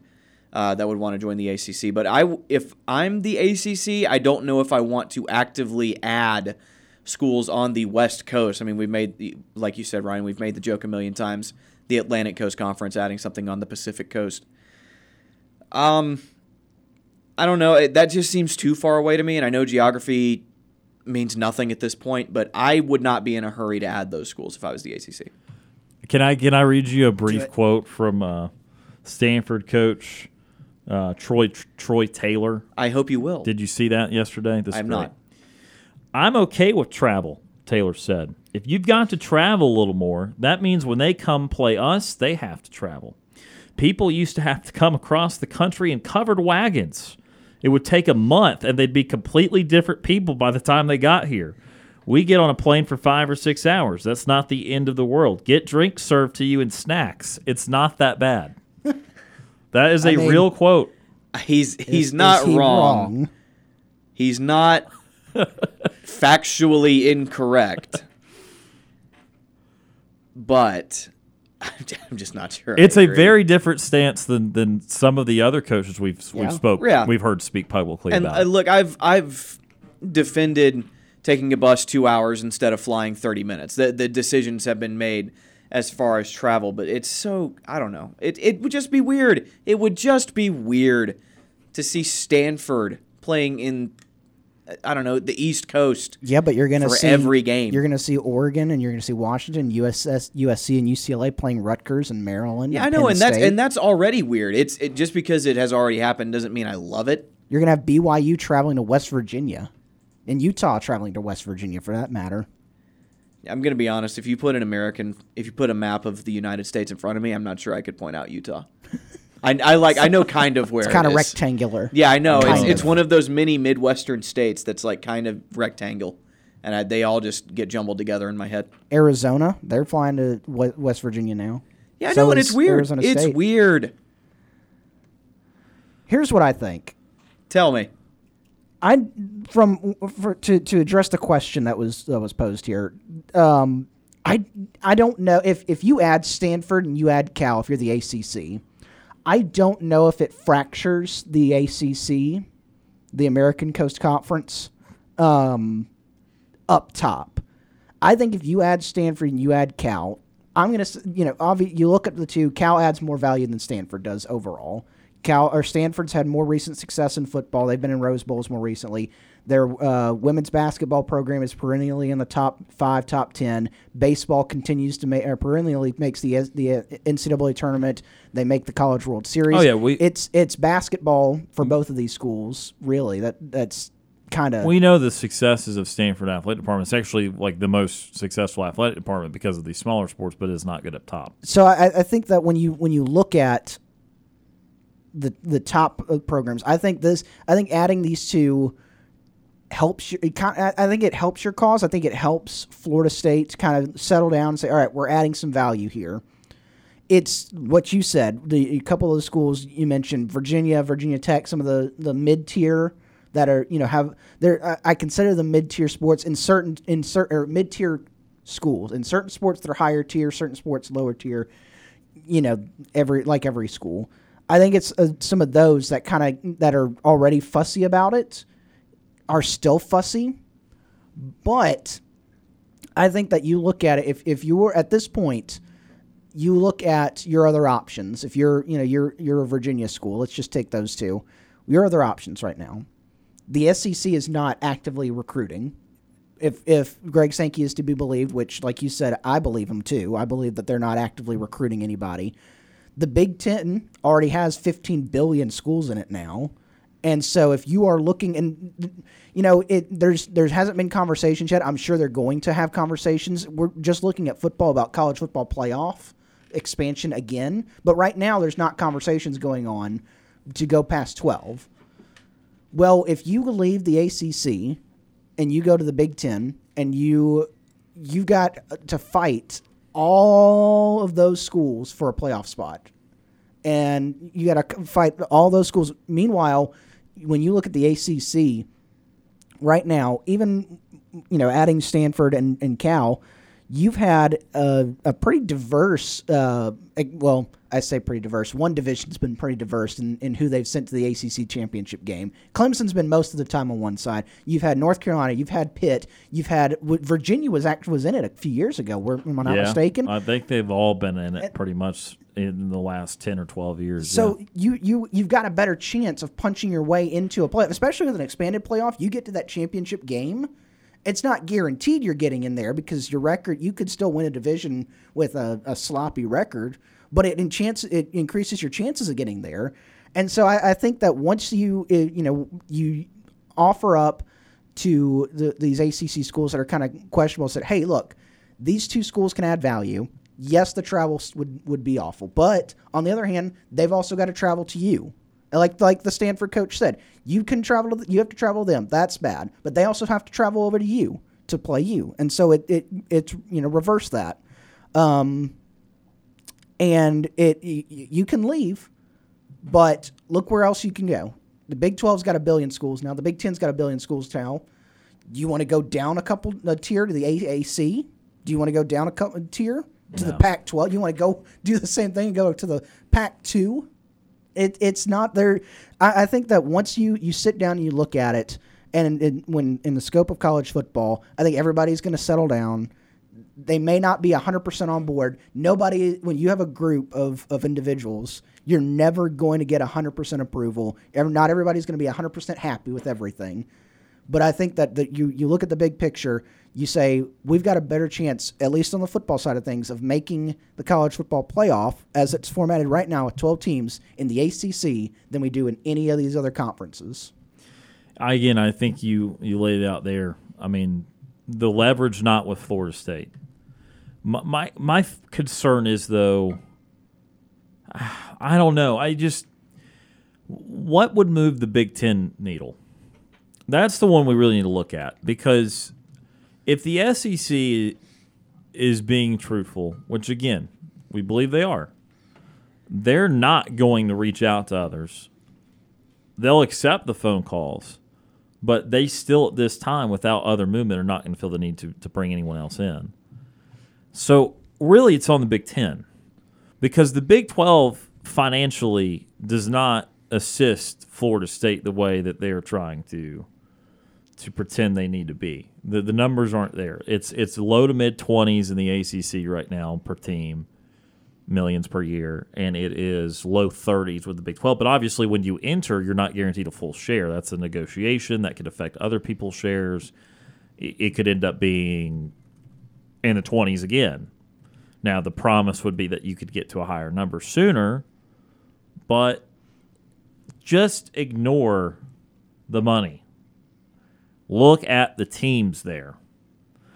I still contend, as good of a job as I believe the Big 12 has done, um, with the first four additions UCF, Cincinnati, BYU, Houston, and now the additions of Arizona, Arizona State, Colorado, uh, and Utah. It's a huge conference. I'm still not sure you have to be of the opinion that is a better one than the ACC. I think it is a very competitive conference with the ACC. I think it is in within the realm of a year to year basis. But to think about the success that Clemson's had the last decade, to think about the history of Florida State football, to think about the history of the University of Miami, to think about the capabilities that Virginia Tech had for 30 years with Beamer, to think about a history, although it is not good the last 10 or so, 15 years, to think of a history that Pittsburgh does have. I'm just not sure that when you talk about Oklahoma State, BYU, Arizona, Arizona State, Utah, whatever you deem the top of the new Big 12 to be, I'm not sure that top is better. I think it is very possible it will be a deeper league. Well, well, well it'll have so many teams. But I'm not sure the top of that league's better than the ACC, not at ACC's full potential. It's a money thing. And so that to me is a lateral move at best for Florida State. It has to be the SEC or the Big Ten. And so, circling back to the whole point of the voting, what would the Big Ten be interested in?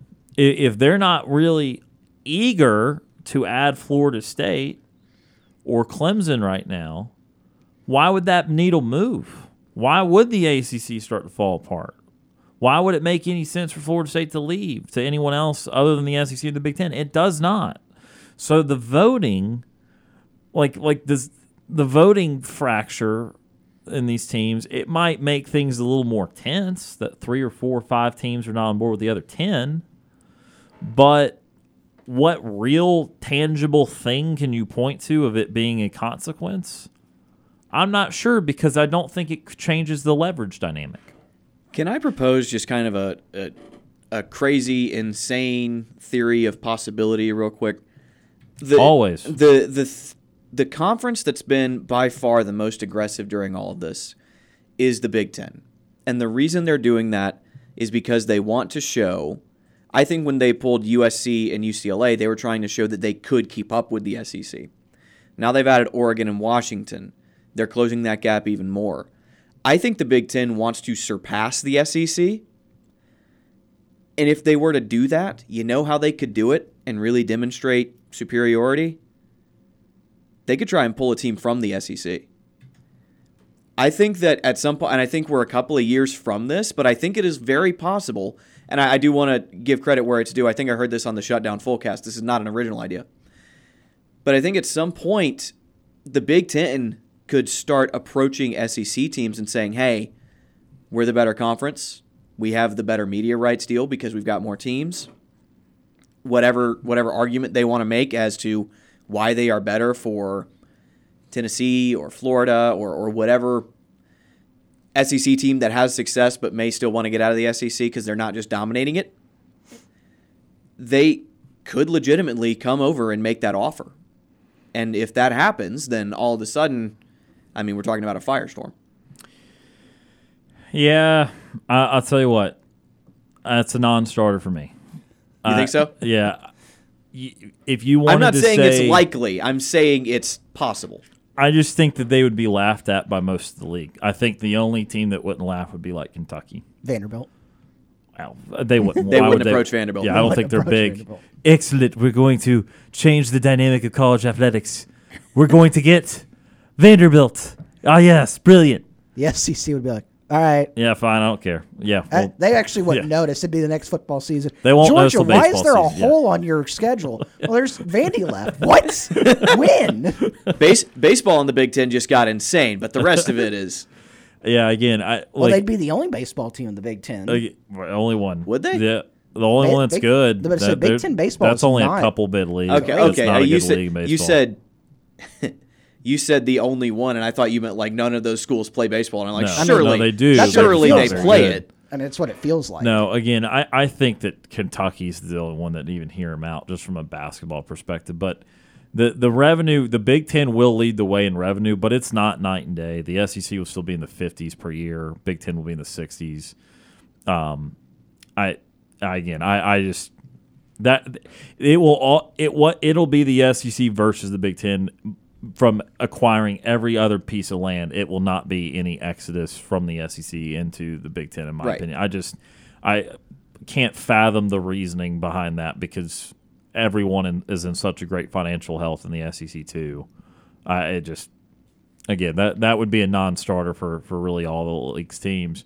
I, I think that the Big Ten would be more likely to do something with Florida State, Clemson, if Kevin Warren was still the commissioner I think they have been much more reserved since then. They had they like they had to stress over it with Oregon Washington. Remember, I, I want to remind you of this. 2022, last year, Oregon and Washington wanted in the Big Ten. the Big Ten said no. They almost had to be. That's why a lot of people believe Fox is, is involved in this because the Big Ten originally did not accept Oregon Washington. And so they had to kind of be coerced into, fine, we'll do it. I think that they feel a similar way to the SEC. They're very confident their own league. They think they have acquired what they've needed to acquire. They think they're in a great position. And I think fundamentally, I actually don't think that their wild desire, just like Greg Sankey, I don't think that their wild desire is to create two awesome conferences and everyone else be just absolutely non-existent. I think they do want other conferences to exist. I think they want to beat other conferences. They don't want to eliminate them. And so I don't think that they are bloodthirsty because if they were, think about it this way: if they were, would they not take Florida State right now? Why wouldn't they? Why would you not? If you wanted to end other conferences and wanted it to be Napo- a Napoleon conquest, you would just take Florida State and Clemson right now. Just, you would just do it. What's that movie that like the cities roll around and like eat other cities? There, there's oh the the Mortal Instruments or something. I'm unfamiliar. There's Uh, there's like yeah. a movie where like the city it's like the future dystopian world and it's, like all these Sure. cities are on like these treads and they're eating other s- like they're going around and capturing other cities and eating them. That's what they would be doing. So they'd be running around. Uh, and that they are not for now, at least for now. Uh, things are always apt to change, though, in this ever changing landscape of college athletics. We are out of time for hour number two. When we come back in hour number three, a sports call five at five, we'll go through five things to watch out for as Auburn fall practice continues. They continue with their first scrimmage this Saturday, and then after that, a preview of Texas A&M football in 2023. 14 SEC schools in 13 days continues on in the five o'clock hour. We continue on with sports call right after this timeout.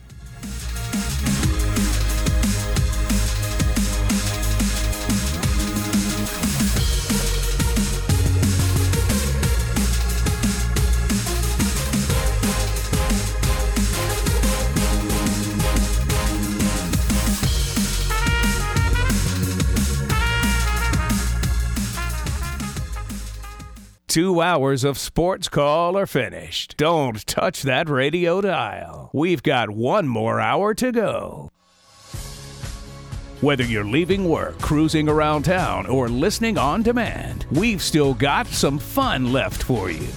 To be part of the show, give us a call at 334 887 3401 locally or toll free at 1 888 9 Tiger 9. Auburn's first and Auburn's favorite sports talk show has been on the air since 1995 and is ready for 60 more minutes of fun. Now, let's get this hour of sports call started. Third and final hour of Sports Call starting right now. Tiger 95.9, the Tiger.fm, and the Tiger Communications app. Ryan Lavoie, Brant Daughtry, Brooks Childress with you here on this Thursday afternoon. As I've done at the beginning of each hour, want to again remind you that tomorrow we will be having a very shortened show. It will only be one hour in length because the Atlanta Falcons' first preseason game kicks off on our airwaves. So pregame starts at 4 o'clock. So again, tomorrow, only a one hour show, which means for the final time this week, we're set for the Sports Call 5 at 5, presented by Southeastern Land Group. John Harden and Brian Watts are your local land advisors with Southeastern Land Group. Land is always a sound financial investment but it's also an investment in time with your family and friends. And Brian and John can help you find the perfect property for you. If you're looking to sell your land and get maximum exposure to potential buyers, your friends at Southeastern Land Group can also help you with that. Call John Harden at 334 524 2756 or call Brian Watts at 334 707 4273 or find them at selandgroup.com. Today for the Sports Call 5 at 5 presented by Southeastern Land Group, we're going to go over five things to watch as we get set for the first fall scrimmage for Auburn football. This was the sixth practice day for the Tigers, but their first full scrimmage is on Saturday. So we're going to give you five things to watch out for and five things that we hope to learn from that scrimmage. Number one. Well, as always, we hope we have more clarity about the quarterbacks. Obviously, we do not expect a starter named. My hope, I don't know about you guys, but I would hope that at least we get one narrowed down, that we get it down to two. Don't have a strong preference on the two, just want to get it down to two, get some progression in this. Uh, we've heard from Hugh Freeze earlier that someone will be named starter. They will not be rotating two quarterbacks in game one. However, it's up to whoever is named starter to play well, produce, make the right reads, etc. To keep that job, it's going to be still ever evaluating that position. But uh, we hope to learn more about the quarterbacks, certainly in the first scrimmage of the fall. Number two. Number two, I brought this one up a little bit earlier. I'm interested to see wide receiver production uh, in the first scrimmage. I want to see who they're playing. I want to see if anyone makes any big plays. If anyone has a lot of targets, just see who who's someone that maybe that's the best indicator of who might be winning these practices at the wide receiver position is who gets targeted a lot. Who are these quarterbacks feeling comfortable throwing the ball to? Uh, who is winning their routes, winning their one on ones, that sort of thing. So I'm really interested to see the wide receivers because again what goes hand in hand once we figure out the quarterback position, who they're throwing to. And so I want to see how these wide receivers produce in this first scrimmage. Hopefully, I, I don't know everything that we'll get to know. I don't know if we'll be blessed with the full st- uh, stat sheet or not. Uh, but certainly want to hear a bunch of observations on who are getting the bulk of the targets, the wide receiver position. Number three. Number three, kind of similar. This is the last offensive topic. Want to see the carry ratio for the running backs. Uh, I know that always you don't want to completely you know just give one guy a bunch of carries certainly in a practice you don't want to wear out the projected starters so in some sense like to see someone like Damari Alston not get many carries actually might be more telling than him getting a lot of carries because it might mean that they feel really good about him that they want to look more at Brian Battie or Jeremiah Cobb, Sean Jackson, etc., trying to work down the line a little bit, but want to see what that carry ratio is for the running backs. Also, to make sure Jarquez Hunter participates, we would assume that he would. He has been practicing the last couple of days, but uh, certainly want to see how everyone is kind of breaking up, divvying up the carries for those running backs. Number four. Number four, want to check out the on the defensive side of the ball. Uh, the edge versatility again. I don't know how much of a deep dive we're going to get to to know about this, the scrimmage, but if I'm just if let's say I get to know, we get to know all that we want to know. I want to know if they're able to play some of these guys all three downs or not, or if someone like Jalen McLeod's only playing third downs, only playing pass rush situations. There's been talk about he is been better against the run than maybe people thought coming into it. So maybe he will be playing three downs. But I want to see with some of those edge rushers, some of those guys on the end of the line, if they're able to play all three downs or if they're niche guys, if they're only in certain situations, just how versatile can some of these newcomers up front in the front seven be? Uh, so that's something that, again, I'm not sure that we're going to get to know that, just to be clear. I don't think that's something we're going to really know uh, from the first scrimmage, but still hope to know it, and maybe we'll get all the details on that. And last up, number five on our sports call five at five. Again, the five things to watch out for in the first scrimmage for Auburn fall football. Number five is again something that I'm pretty sure we're not going to be privy to this information, but we talked a little bit early about Ron Roberts' philosophy and and what he likes to do in the defensive side of the ball. I want to see how much they blitz in the first scrimmage of the year. If they are feeling comfortable enough to send blitzes at all three levels, if they are uh, if their quantity is very high, I would assume that it would be. I think that's something just that's just a part of who Ron Roberts is as a coach. I think that they definitely want to blitz, but are they comfortable enough at every level? The defense sending an extra guy from time to time. That's going to be something interesting. So uh, again, that sports calls five at five. Five things to watch out for in fall practice as they have Auburn has their first scrimmage on Saturday. Quarterbacks, wide receiver production the carry rate for all the running backs, edge versatility, and then the blitz rate for the defense as a whole. Uh, give you guys just uh, a thought here before we go to our next break. Before we get to Texas A&M, anything else off uh, outside of that five that you'd be interested to see, or did that kind of cover it? I want to look at the offensive line a little bit, see who the starters were at that spot. I know I, I talk about offensive line a lot on here, but we've kind of seen more rotation uh, in fall practices with the starting offensive line than I thought we would. You brought in uh, what felt like a million transfers on the offensive line, and I expected those guys to all kind of walk in here and just immediately be better. Maybe not leaps and bounds better, but separate themselves. Be the guys that come in and are going, okay, these this is our starting offensive line. You haven't really seen that. You've seen more rotation in that offensive front than I think was expected. So uh, going forward, I want to see who those guys are, and I, I like the point you made about eh, who's playing that jack position, who's that edge rusher, and are they out there for all three downs? Uh, do they go into these rabbit package looks where they have two stand up edge edge defenders? What is the what does that room look like going forward as well? Yeah, and, and the for me that top five pretty much covered it.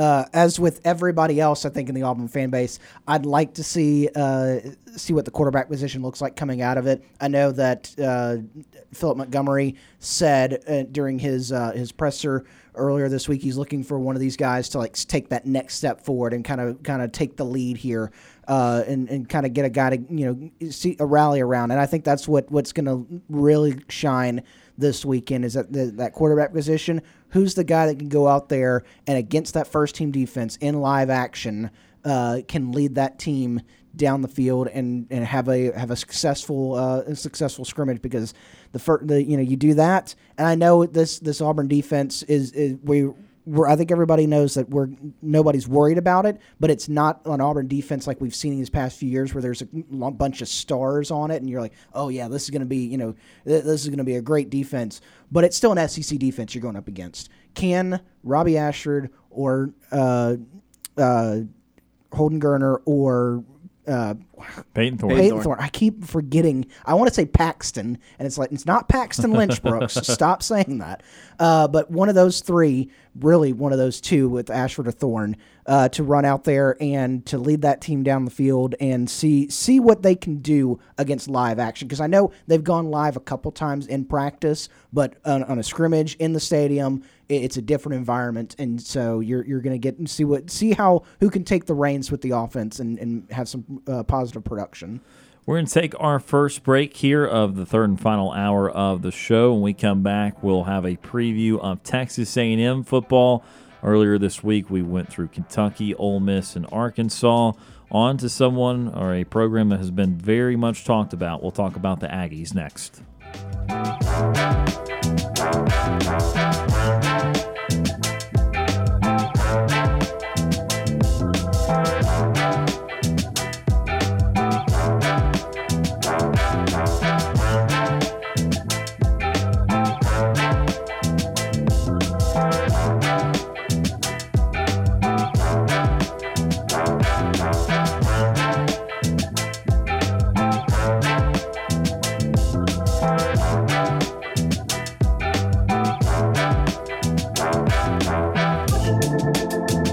Have your attention, please? Ladies and gentlemen, can I please have your attention? We're Auburn's first and Auburn's favorite sports talk show. Hi, my name is. What? My name is.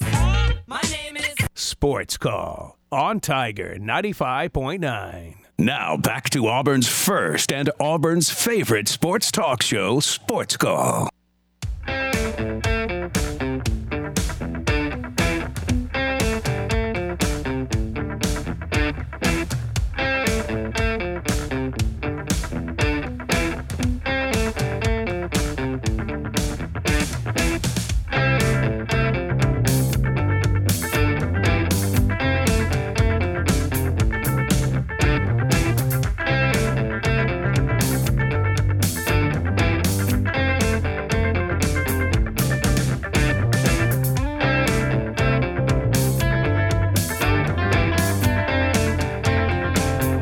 Welcome back to Sports Call, Tiger 95.9, the Tiger Tiger.fm, and the Tiger Communications app.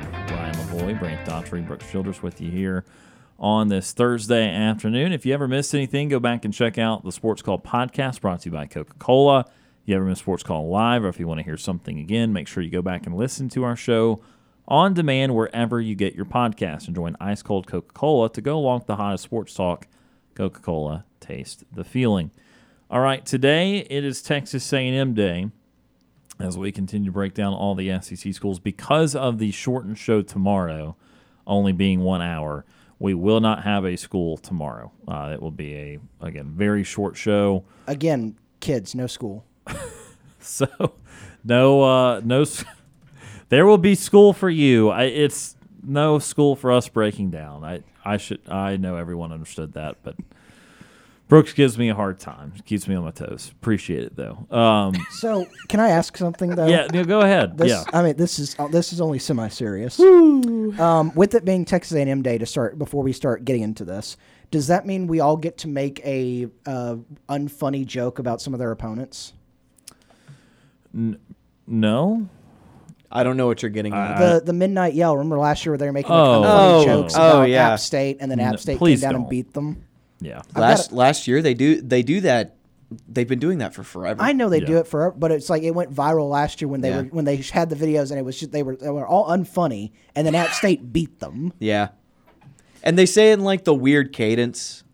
Like they don't tell they don't just tell a normal joke, they say it weird. Jimbo couldn't call a play, so he got brought in a new Ryan OC. Day. I don't know. Yeah, no, that's that's atrocious. Anyway, Texas A&M was pretty atrocious last year, uh, finishing five and seven. Who were they? with the lofty expect- expectations they had coming into this year's sixth year for Jimbo Fisher. So we have the five years right in front of us: nine and four, eight and five, nine and one, eight and four, five and seven. Obviously, no double-digit winner. Again, that 2020 is just a miss. I hate that that year happened. Uh, it's a misleading season. That would have been a double-digit year for A&M. Uh, it was only a one-loss season with a New Year's Six win over North Carolina in the Orange Bowl. Uh, nevertheless, still no technically no 10-win seasons for A&M, and a really bad one last year. It was not looking good after week two when they lost to Appalachian State. They then righted the ship briefly. They beat Miami 17 to 9 and they beat Arkansas in that heartbreaker for the Razorbacks. So got back in the top 20 and then they went a while uh, without winning. So it, it it changed their season dramatically after that 3 and 1 start. Aggies this year, a lot of returning players. They did bleed a lot of the players that they had recruited the previous year. That that top that top class they got. I think they lost eight or nine of those guys after one season, something like that, maybe ten. Uh, they lost at least a third of the class, if not more. So that was a lot to lose off of a very healthy class. But I still think the talent's on the team. I still think the potential's there. It's very hard to know what's going to happen with these with these guys this year. Bobby Petrino adds an even more dramatic wrinkle into it. Um, I think it'll be epic either way. I I I understand some sometimes you meet in the middle, and there's a boom scenario where A and M's a double digit win team this year, and they look awesome, and it finally p- pays off to a degree until it doesn't next year or something. But it, it's a big year or they have another crash and burn year like last year, and we start talking buyouts and will they do it and can can you even continue on anymore and and all those conversations. I think we are all going to agree on this. I think the plant your flag, if you had to pick one of those, would be on the worst side of things for A and M. What kind of case could you make for the positive side of A and M?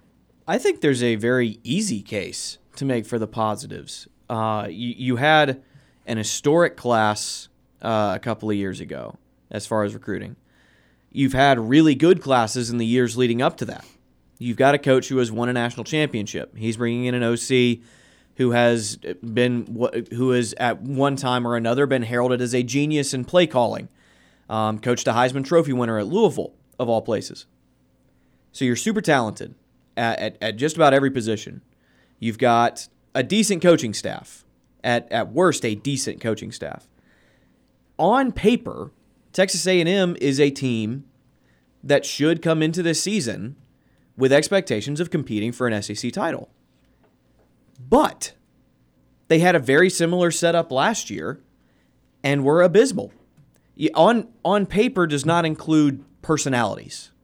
And right now you've got two of the most inflammatory personalities in all of college football working with each other. And at some point those two are going to come to a head and Jimbo's going to pull rank on Bobby. And if Jimbo makes the wrong decision in that moment, then Bobby is going to get upset, and then they're going to keep getting more and more upset at each other, and that that thing's going to go nuclear. I I could very easily see that happening. They have all the talent they need. They have good play callers. They have two pretty decent play callers. I don't know how good their defense is going to be, but they have the talent to be good. Eh, there's there's there is no reason from a on paper perspective ignoring the final record of last season why they should be a bad team.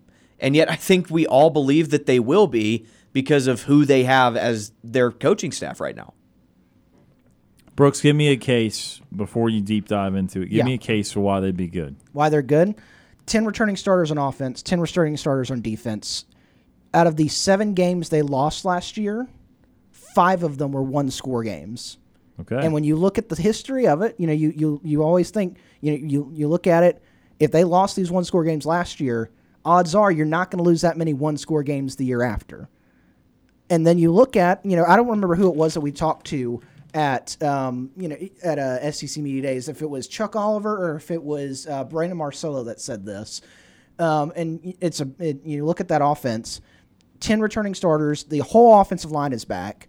You say, well, it wasn't that good last year. One of, like I said, either I'm gonna have to go back and listen to it. Either Chuck Oliver said it or Brandon Marcello said it that last year when they were talk when they would talk to uh, they talked preseason to Jimbo Fisher, he said, "We're gonna have a great offensive line next year. Our offensive line is to be one of the best in the country next year."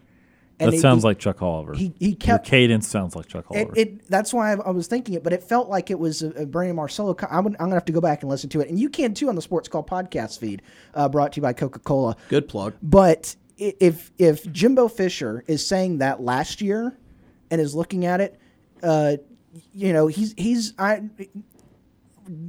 taking what you you know having your opinion on, on Jimbo Fisher as a coach, whatever you want. He has had success. He's had a lot of success. Te- Texas A&M it didn't give him this massive contract for nothing for for coming up as an offensive coordinator and saying we're just going to hire you. He's had proven success at a at power at the Power Five level. Um, yeah, you look at last year the, the the games that they didn't they weren't really in was that Mississippi State game, and you know Mississippi State threw the ball around forever.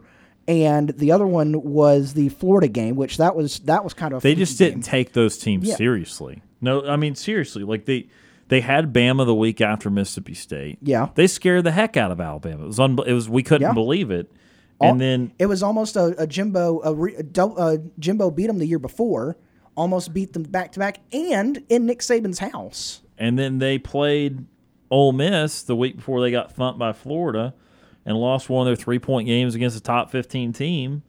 And then they just figured, ah, Florida's not going to care, and you know, and so they, they, they the worst two teams in that stretch, uh, aside from Auburn, um, they just they just didn't get up for. Yeah. They they just didn't take them seriously. You- Uh, there's no other way to say it. And you look at, you know, if, if you want to dive a little deeper there, you look at that the lines from last year's game. Their biggest deficit, they were a uh, plus 24 underdog to Alabama, like we were saying, lost by four. And then they were a plus 10 to LSU, ended up beating LSU, who everybody, you know, they won the West.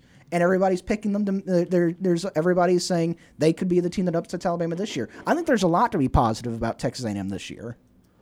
There. I mean, again, I know Miami did not end up having a, a big season last year, but the and, and Arkansas fell flat too.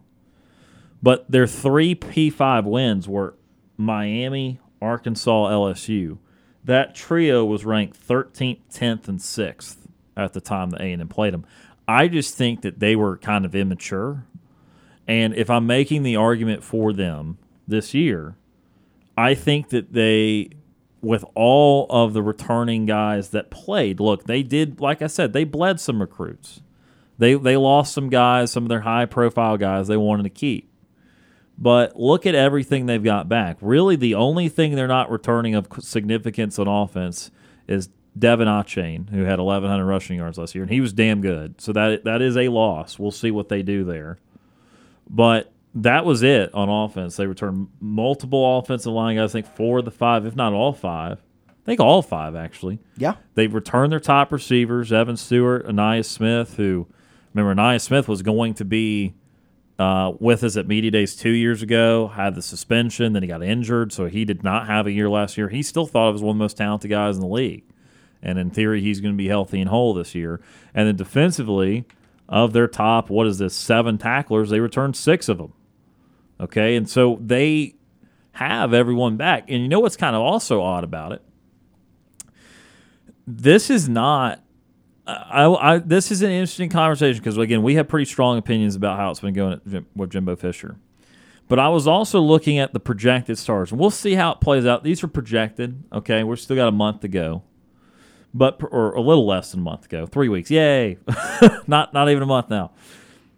Of their projected starters, there's only three seniors of the entire group of starters, offense and defense. So this team, in theory, is still working up to it. A lot of sophomores and juniors. Now, look, obviously, you, you have big years junior, you go pro.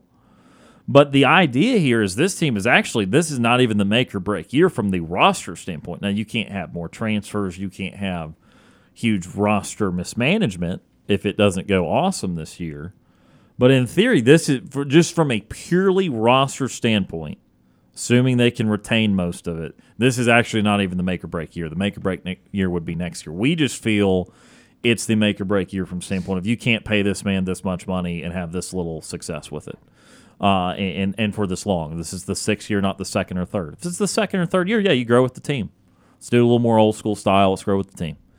But I think for them, as you said, all these reasons, that is the compelling case of why someone like Phil Steele well, thought highly of them, uh, thinks that they could be very highly ranked this year by the end of it. And it's why I see the pathway too. I'm just kind of under the assumption that if it can go wrong, it will. With the Jimbo Fisher tenure, I just think that he's just lost his touch. He has not done a great job with quarterbacks at A and M.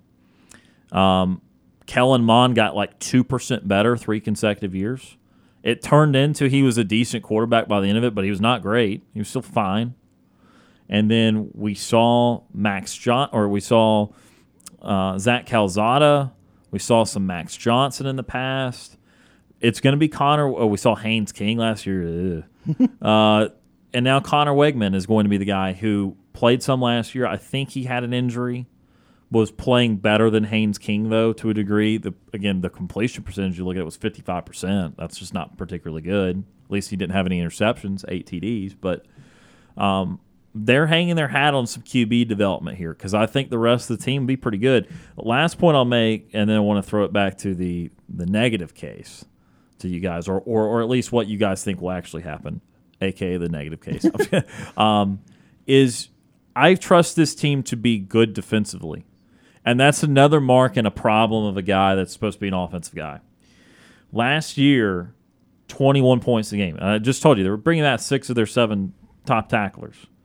Okay, they were 21 points a game. That was 25th in the country.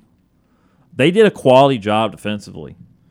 Bama, who's reliably a really good offensive team, at home, 24 points. I know that was the Milton game I, I sh- or Milroe game. I shouldn't be, you know, saying that was a plus version of Alabama. It was clearly not. But they didn't get fazed. They didn't just have a mental breakdown there. That was 24 points is not awful. LSU, 23 points. Daniels and that that powerful offense. They seem to, uh, you know, Lane Kiffin, 31 points. I can forgive it. It's not awesome, but I can forgive it. Miami, nine points earlier in the year. Arkansas, 21.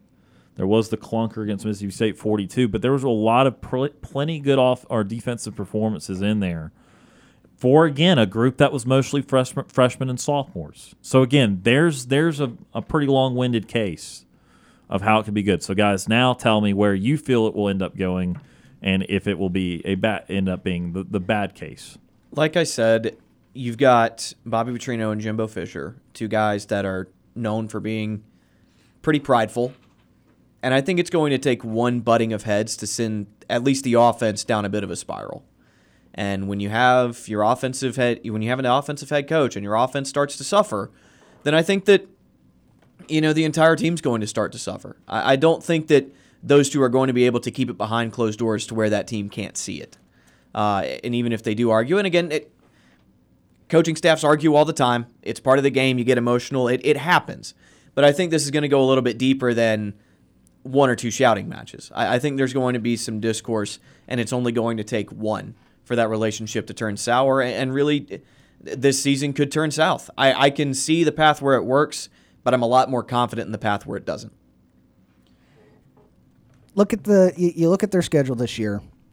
I'm gonna give them three wins automatically because it's just you know they should out outclass three of these teams: New Mexico, ULM, Abilene Christian. They should outclass all three of those teams. They've got more talent than they should win all the three of those games. Your first big test is on the road at Miami. You beat them 17 to 9 last year. Miami is a lot of people are picking to be a top 5 ACC team this year. They make a rebound this year with Mario Cristobal down there. That's going to be tough. Um, do I think they can win that game with the talent that they've got on their roster? Absolutely. Uh, I think it's a toss up right now preseason, but I, I think A and M's got the got the talent to win it. So Auburn, I don't know what Auburn's going to look like. That that's the problem. Is th- that's going to be the first big test for Auburn is that road game at Texas A and M. If Tex if if Texas A and M goes down and handles Miami, it I, I I'm not confident in Auburn's chances to go on the road and win that game that early in the year with the new head coach. But if Auburn goes, you know, and looks really good in their three pre uh, preseason non conference games leading up to that, Whoa. kind of a Cal's a little more than preseason, Yeah. but but certainly the other two but could feel that way. if you go if you handle business and you look convincing, that could be also a toss up. Arkansas, Alabama, and at Tennessee, that could get rough if you if you go down a wrong way. I think you you look at that Arkansas game. I think you've got a you know A and M's got a real chance to win that one, much like they did last year. Alabama and at Tennessee, that is where this Texas A&M team is going to be judged this year because if you go in and you win one of those games, even if you even if it's you win Tennessee and you lose Alabama, with what you think that LSU could be at the end of the year, that's not a death sentence for your SEC West chances. Even if if you lose to Alabama, um, it it doesn't help you, but or it, it doesn't. It's not a positive, obviously, but yeah, it, it's that's a rough stretch there. And then you finish out the year: South Carolina at Ole Miss, Mississippi State. Again, we said Abilene Christian at LSU. Those are winnable too. You, you look, you know, South Carolina is, is, is a team where high a lot of people are high on this year. Um, but if you get them at home, if the if South Carolina doesn't pan out, you can you've got a chance to win that one. You've got uh, Ole Miss team who is again a, a team that we talked about earlier this week. We're very confident uh, about the offense. It's the defensive side of the ball that we we uh, said was a little bit uh, suspect. And how they how they go with the quarterback position is also something that, that's big. Mississippi State, we just don't know what's going to happen with them this year.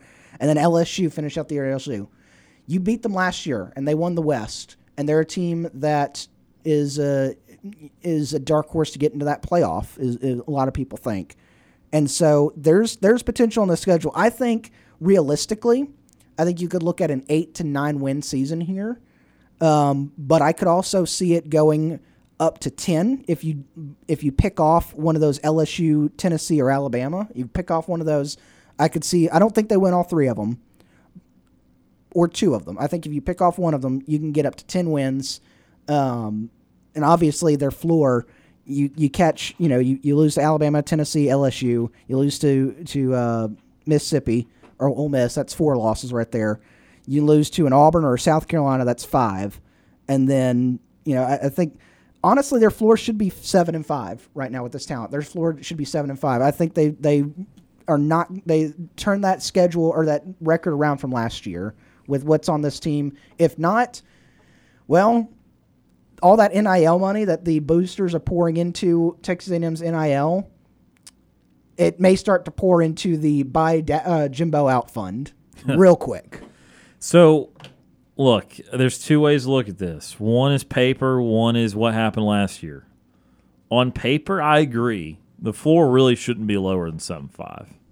Like you just like you have too much talent. You've recruited well. We talked about that number one class, but they've recruited well ever since Jimbo was there. It's not like they were 30th and 26th and all that, and then first. I mean, they were still top 10 up there. So they've got a lot of talent, and they have big name coaches there because of Petrino adding on to their offensive staff. So paper says this team should really paper says this team should should be nine or ten wins. It, it should not struggle to be a competent team. Is it too young to win the big games? Maybe. So that's why it ends up being a nine or ten win team. I say too young in terms of you know class, not in terms of experience, because a lot of these kids again played last year. The problem is they already went five and seven last year, and we're already having doubts with Jimbo Fisher's ability to develop, which is kind of unbelievable for a guy that's been in college football this long, and I felt had done a good job at Florida State up until the very last season, where he checked out, and so nevertheless, I, I still have those questions. I'm sorry, I do. I don't know if he can develop the way that we thought he could. And so when I look at the worst case scenario, could they go to Miami and lose after beating them 17 to 9 last year? Yeah, they could. Be really bad. Would be inauspicious. Mario Cristobal would be very excited. First big win for him at Miami. But they could do that.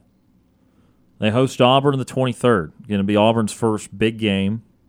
Cal's a something. It's not a nothing, but it's It's certainly not a preseason game, Brooks. not not not a preseason game, but it's it's not a game Auburn should be losing. So we won't know what we need to know about Auburn yet. But could A and M lose that game? Sure. Auburn A and M up until the last couple years, I probably still talk about it too much this time. Auburn A and M loved to go beat each other on the, on on the road. Loved it. Did it for like five or six straight years. So yeah, Auburn's not intimidated playing there. But again, first big game Hugh Freeze. I'm not saying this will be win. I'm just simply saying, giving you the worst case scenario. Yeah, A&M could lose. Could Arkansas make the field goal last year instead of doink it? Could Arkansas not fumble reaching for the goal line, return for a touchdown by A&M? Sure. Arkansas could beat A&M on a neutral field. Really should have done it last year. Then can A&M lose to Bama? Duh. Can they lose at Tennessee? sure. Can A&M lose South Carolina? They did last year. South Carolina's still building positive momentum too. They shouldn't be worse. They could lose South Carolina. Could they lose at Ole Miss? Well, again, they did last year. Ole Miss, I don't think will be worse. Not guaranteeing Ole Miss will be better. Shouldn't be worse. Then I think A and M will beat Mississippi State. I'll give them that one. I'll stop being negative. I'll give that to them. But they lost to them last year. I'll give it yeah, true. And I'll give them Abilene. Could they lose to LSU? I know they didn't last year. Good for them. Big win in the year. Could they lose in Death Valley? Oh yeah, absolutely. My point is, if you want to be honest, floor, the honest floor again is around five and seven. That is honestly the floor. They could do that again. It would be incredibly detrimental to their long term success. It would be very much buy, be buyout time, whatever that number is going to be. But yeah, it's in play. Now, ceiling wise, I think it's still positive, but this is a tough schedule. Like you are playing Tennessee on the road. That is not, that's the projected second team in the East, and you're pro- playing the projected third team in the East. So yeah, you miss Georgia, great. That is important, but you still play the next worst things. They're two and three, and then at Miami. Okay, I can still think of bigger non-conference games, but Miami's still on A&M's level right now. That is going to be a tough game. That should be a close game. And then the fact that the other teams that you're fighting for in the middle of the West, Arkansas is neutral. It always is, but it's neutral. Ole Miss is on the road, and LSU's on the road. So congrats. You're you're on paper already better than Mississippi State and Auburn. You host them. That should give you the advantage. But all the teams that you were looking up at last year, well, you were looking up everybody last year, but all the teams you're looking up at in the preseason poll or think are on an even playing field with you in talent or expectations for this year, you're on the road. You're not home.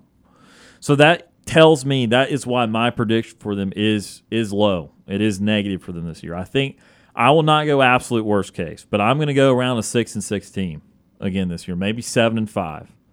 I do think that they will win that Auburn game early in the year.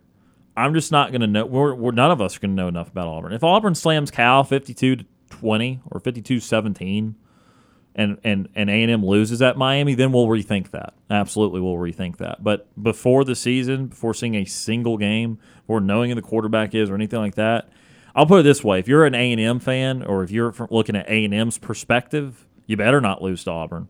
That that season's going to go downhill very fast if you do. If you're Auburn, you can beat A and M, start four and zero.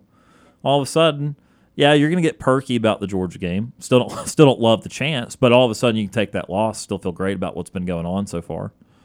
Uh, and, and so that game is a big game in September for A and M. It just is. They just. It, even though we have expectations for Auburn, even though we expect Auburn to get back to a certain place very soon, if you're A&M, you cannot lose to Auburn this year. That would that would be detrimental to their season. And then you've got a rival Arkansas the next week. Then you got Bama. Then at Tennessee. It, it, it get it gets gradually worse, culminating with Bama, but not even really kind of plateauing because at Tennessee is not fun either.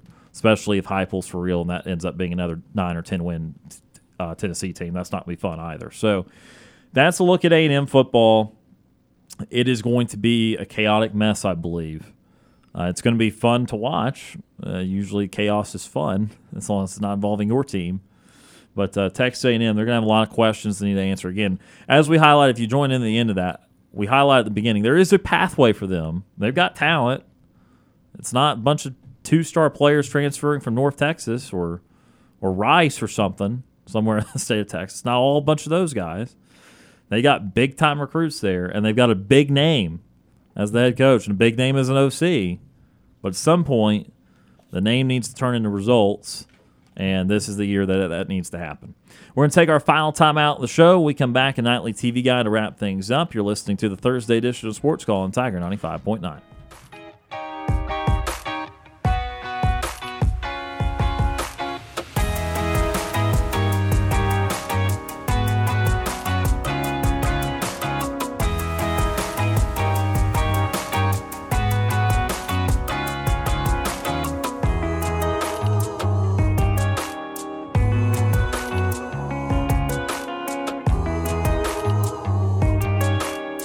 want to join our conversation? Tweet us your thoughts on Twitter at SportsCallAU. This is Andy Burcham, voice of the Auburn Tigers, and you're listening to Sports Call on Tiger 95.9.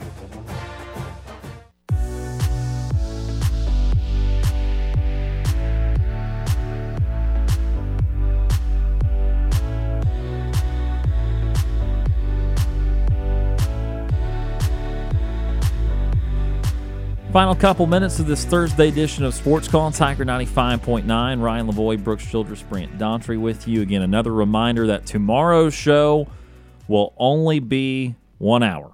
Uh, Atlanta Falcons pregame starts at 4 for their first preseason game. We're the proud affiliate of the Atlanta Falcons here in East Alabama on Tiger 95.9. So 6 o'clock kickoff, 4 o'clock airtime. So we will only have a one hour show tomorrow. Final minute or two of this show today. Time for a nightly TV guide. Our show is about to end, but we've got you covered on entertainment for the evening. Here's Sports Call's nightly TV guide.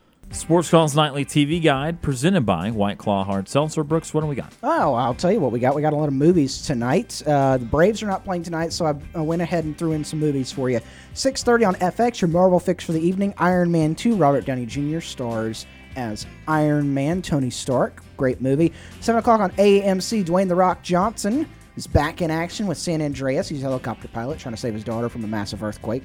That's your synopsis of the movie. Okay. 7:30 on BBC America. Elysium. That's a Matt Damon post-apocalyptic movie. Seen it. Very It's- good. It is. I like a, it. It's a pretty decent movie. And then your family pick for the e- or yeah, your family movie pick for the evening. 7:30 on Freeform. Ratatouille. Disney Pixar's Ratatouille. Did you ever did you ever get hungry watching Ratatouille? No. I it, have you ever seen? It, it gave me a false uh, false what Ratatouille actually is. Okay. Like Because they- I, I I got hungry for it. Like I Uh-huh. was like, oh, that looks good. And then I actually saw Ratatouille in person. I was like, mm, that's not the same. I so y'all know this about me. I'm an extremely picky eater. There's nothing in that movie that I would eat. Wow, not even So like it bread? just well, I eat the bread. I I like bread too much. Sport, sports picks for you this evening. Limited sports menu for you tonight. Six o'clock on ESPN. Followed up at eight o'clock with Little League baseball. The regionals continue. World Series starts next Wednesday in Williamsport. Uh, 8 o'clock tonight on Fox, Big Fox, FIFA Women's World Cup continues with the quarterfinal matches getting underway Spain versus the Netherlands. Big and then, of course, tonight at 8 o'clock on ESPN Dose, it's the Superstar Racing Experience back. Um, Eldora Speedway. Kyle Busch has won two races in a row, came in, has just started dominating the sport already. And uh, we got two races left in the season. We'll see if anybody can dethrone him now. That's the Night TV guy brought to you by friends at White Claw Seltzer. Save some for the rest of the drivers, huh, Kyle? Yeah. Huh, huh, Rowdy? That'll do it for the show today. Brooks, thank you very much for that TV guy, and thank you very much for being here. We'll see you again in the shortened show tomorrow. See you then. Brant, thank you for being here today. Hope you have a great rest of your week, sir. Well, And uh, good luck. I guess first time, last time on air till you start. Nope, you got one more show. I do. I have School one more starts show. next week, but Got you're on Monday. Monday. Had to do mm-hmm. this live, live radio. All right, Brant. But I hope you have a great weekend. We'll talk to you again on Monday. Thanks for having me. That will do it for the show today. As always, we appreciate all those that tuned in and called in for Brant Daughtry and Brooks Childress. My name is Ryan Lavoie. Have a great Thursday night. Remember, shortened show tomorrow, and we'll talk to you then.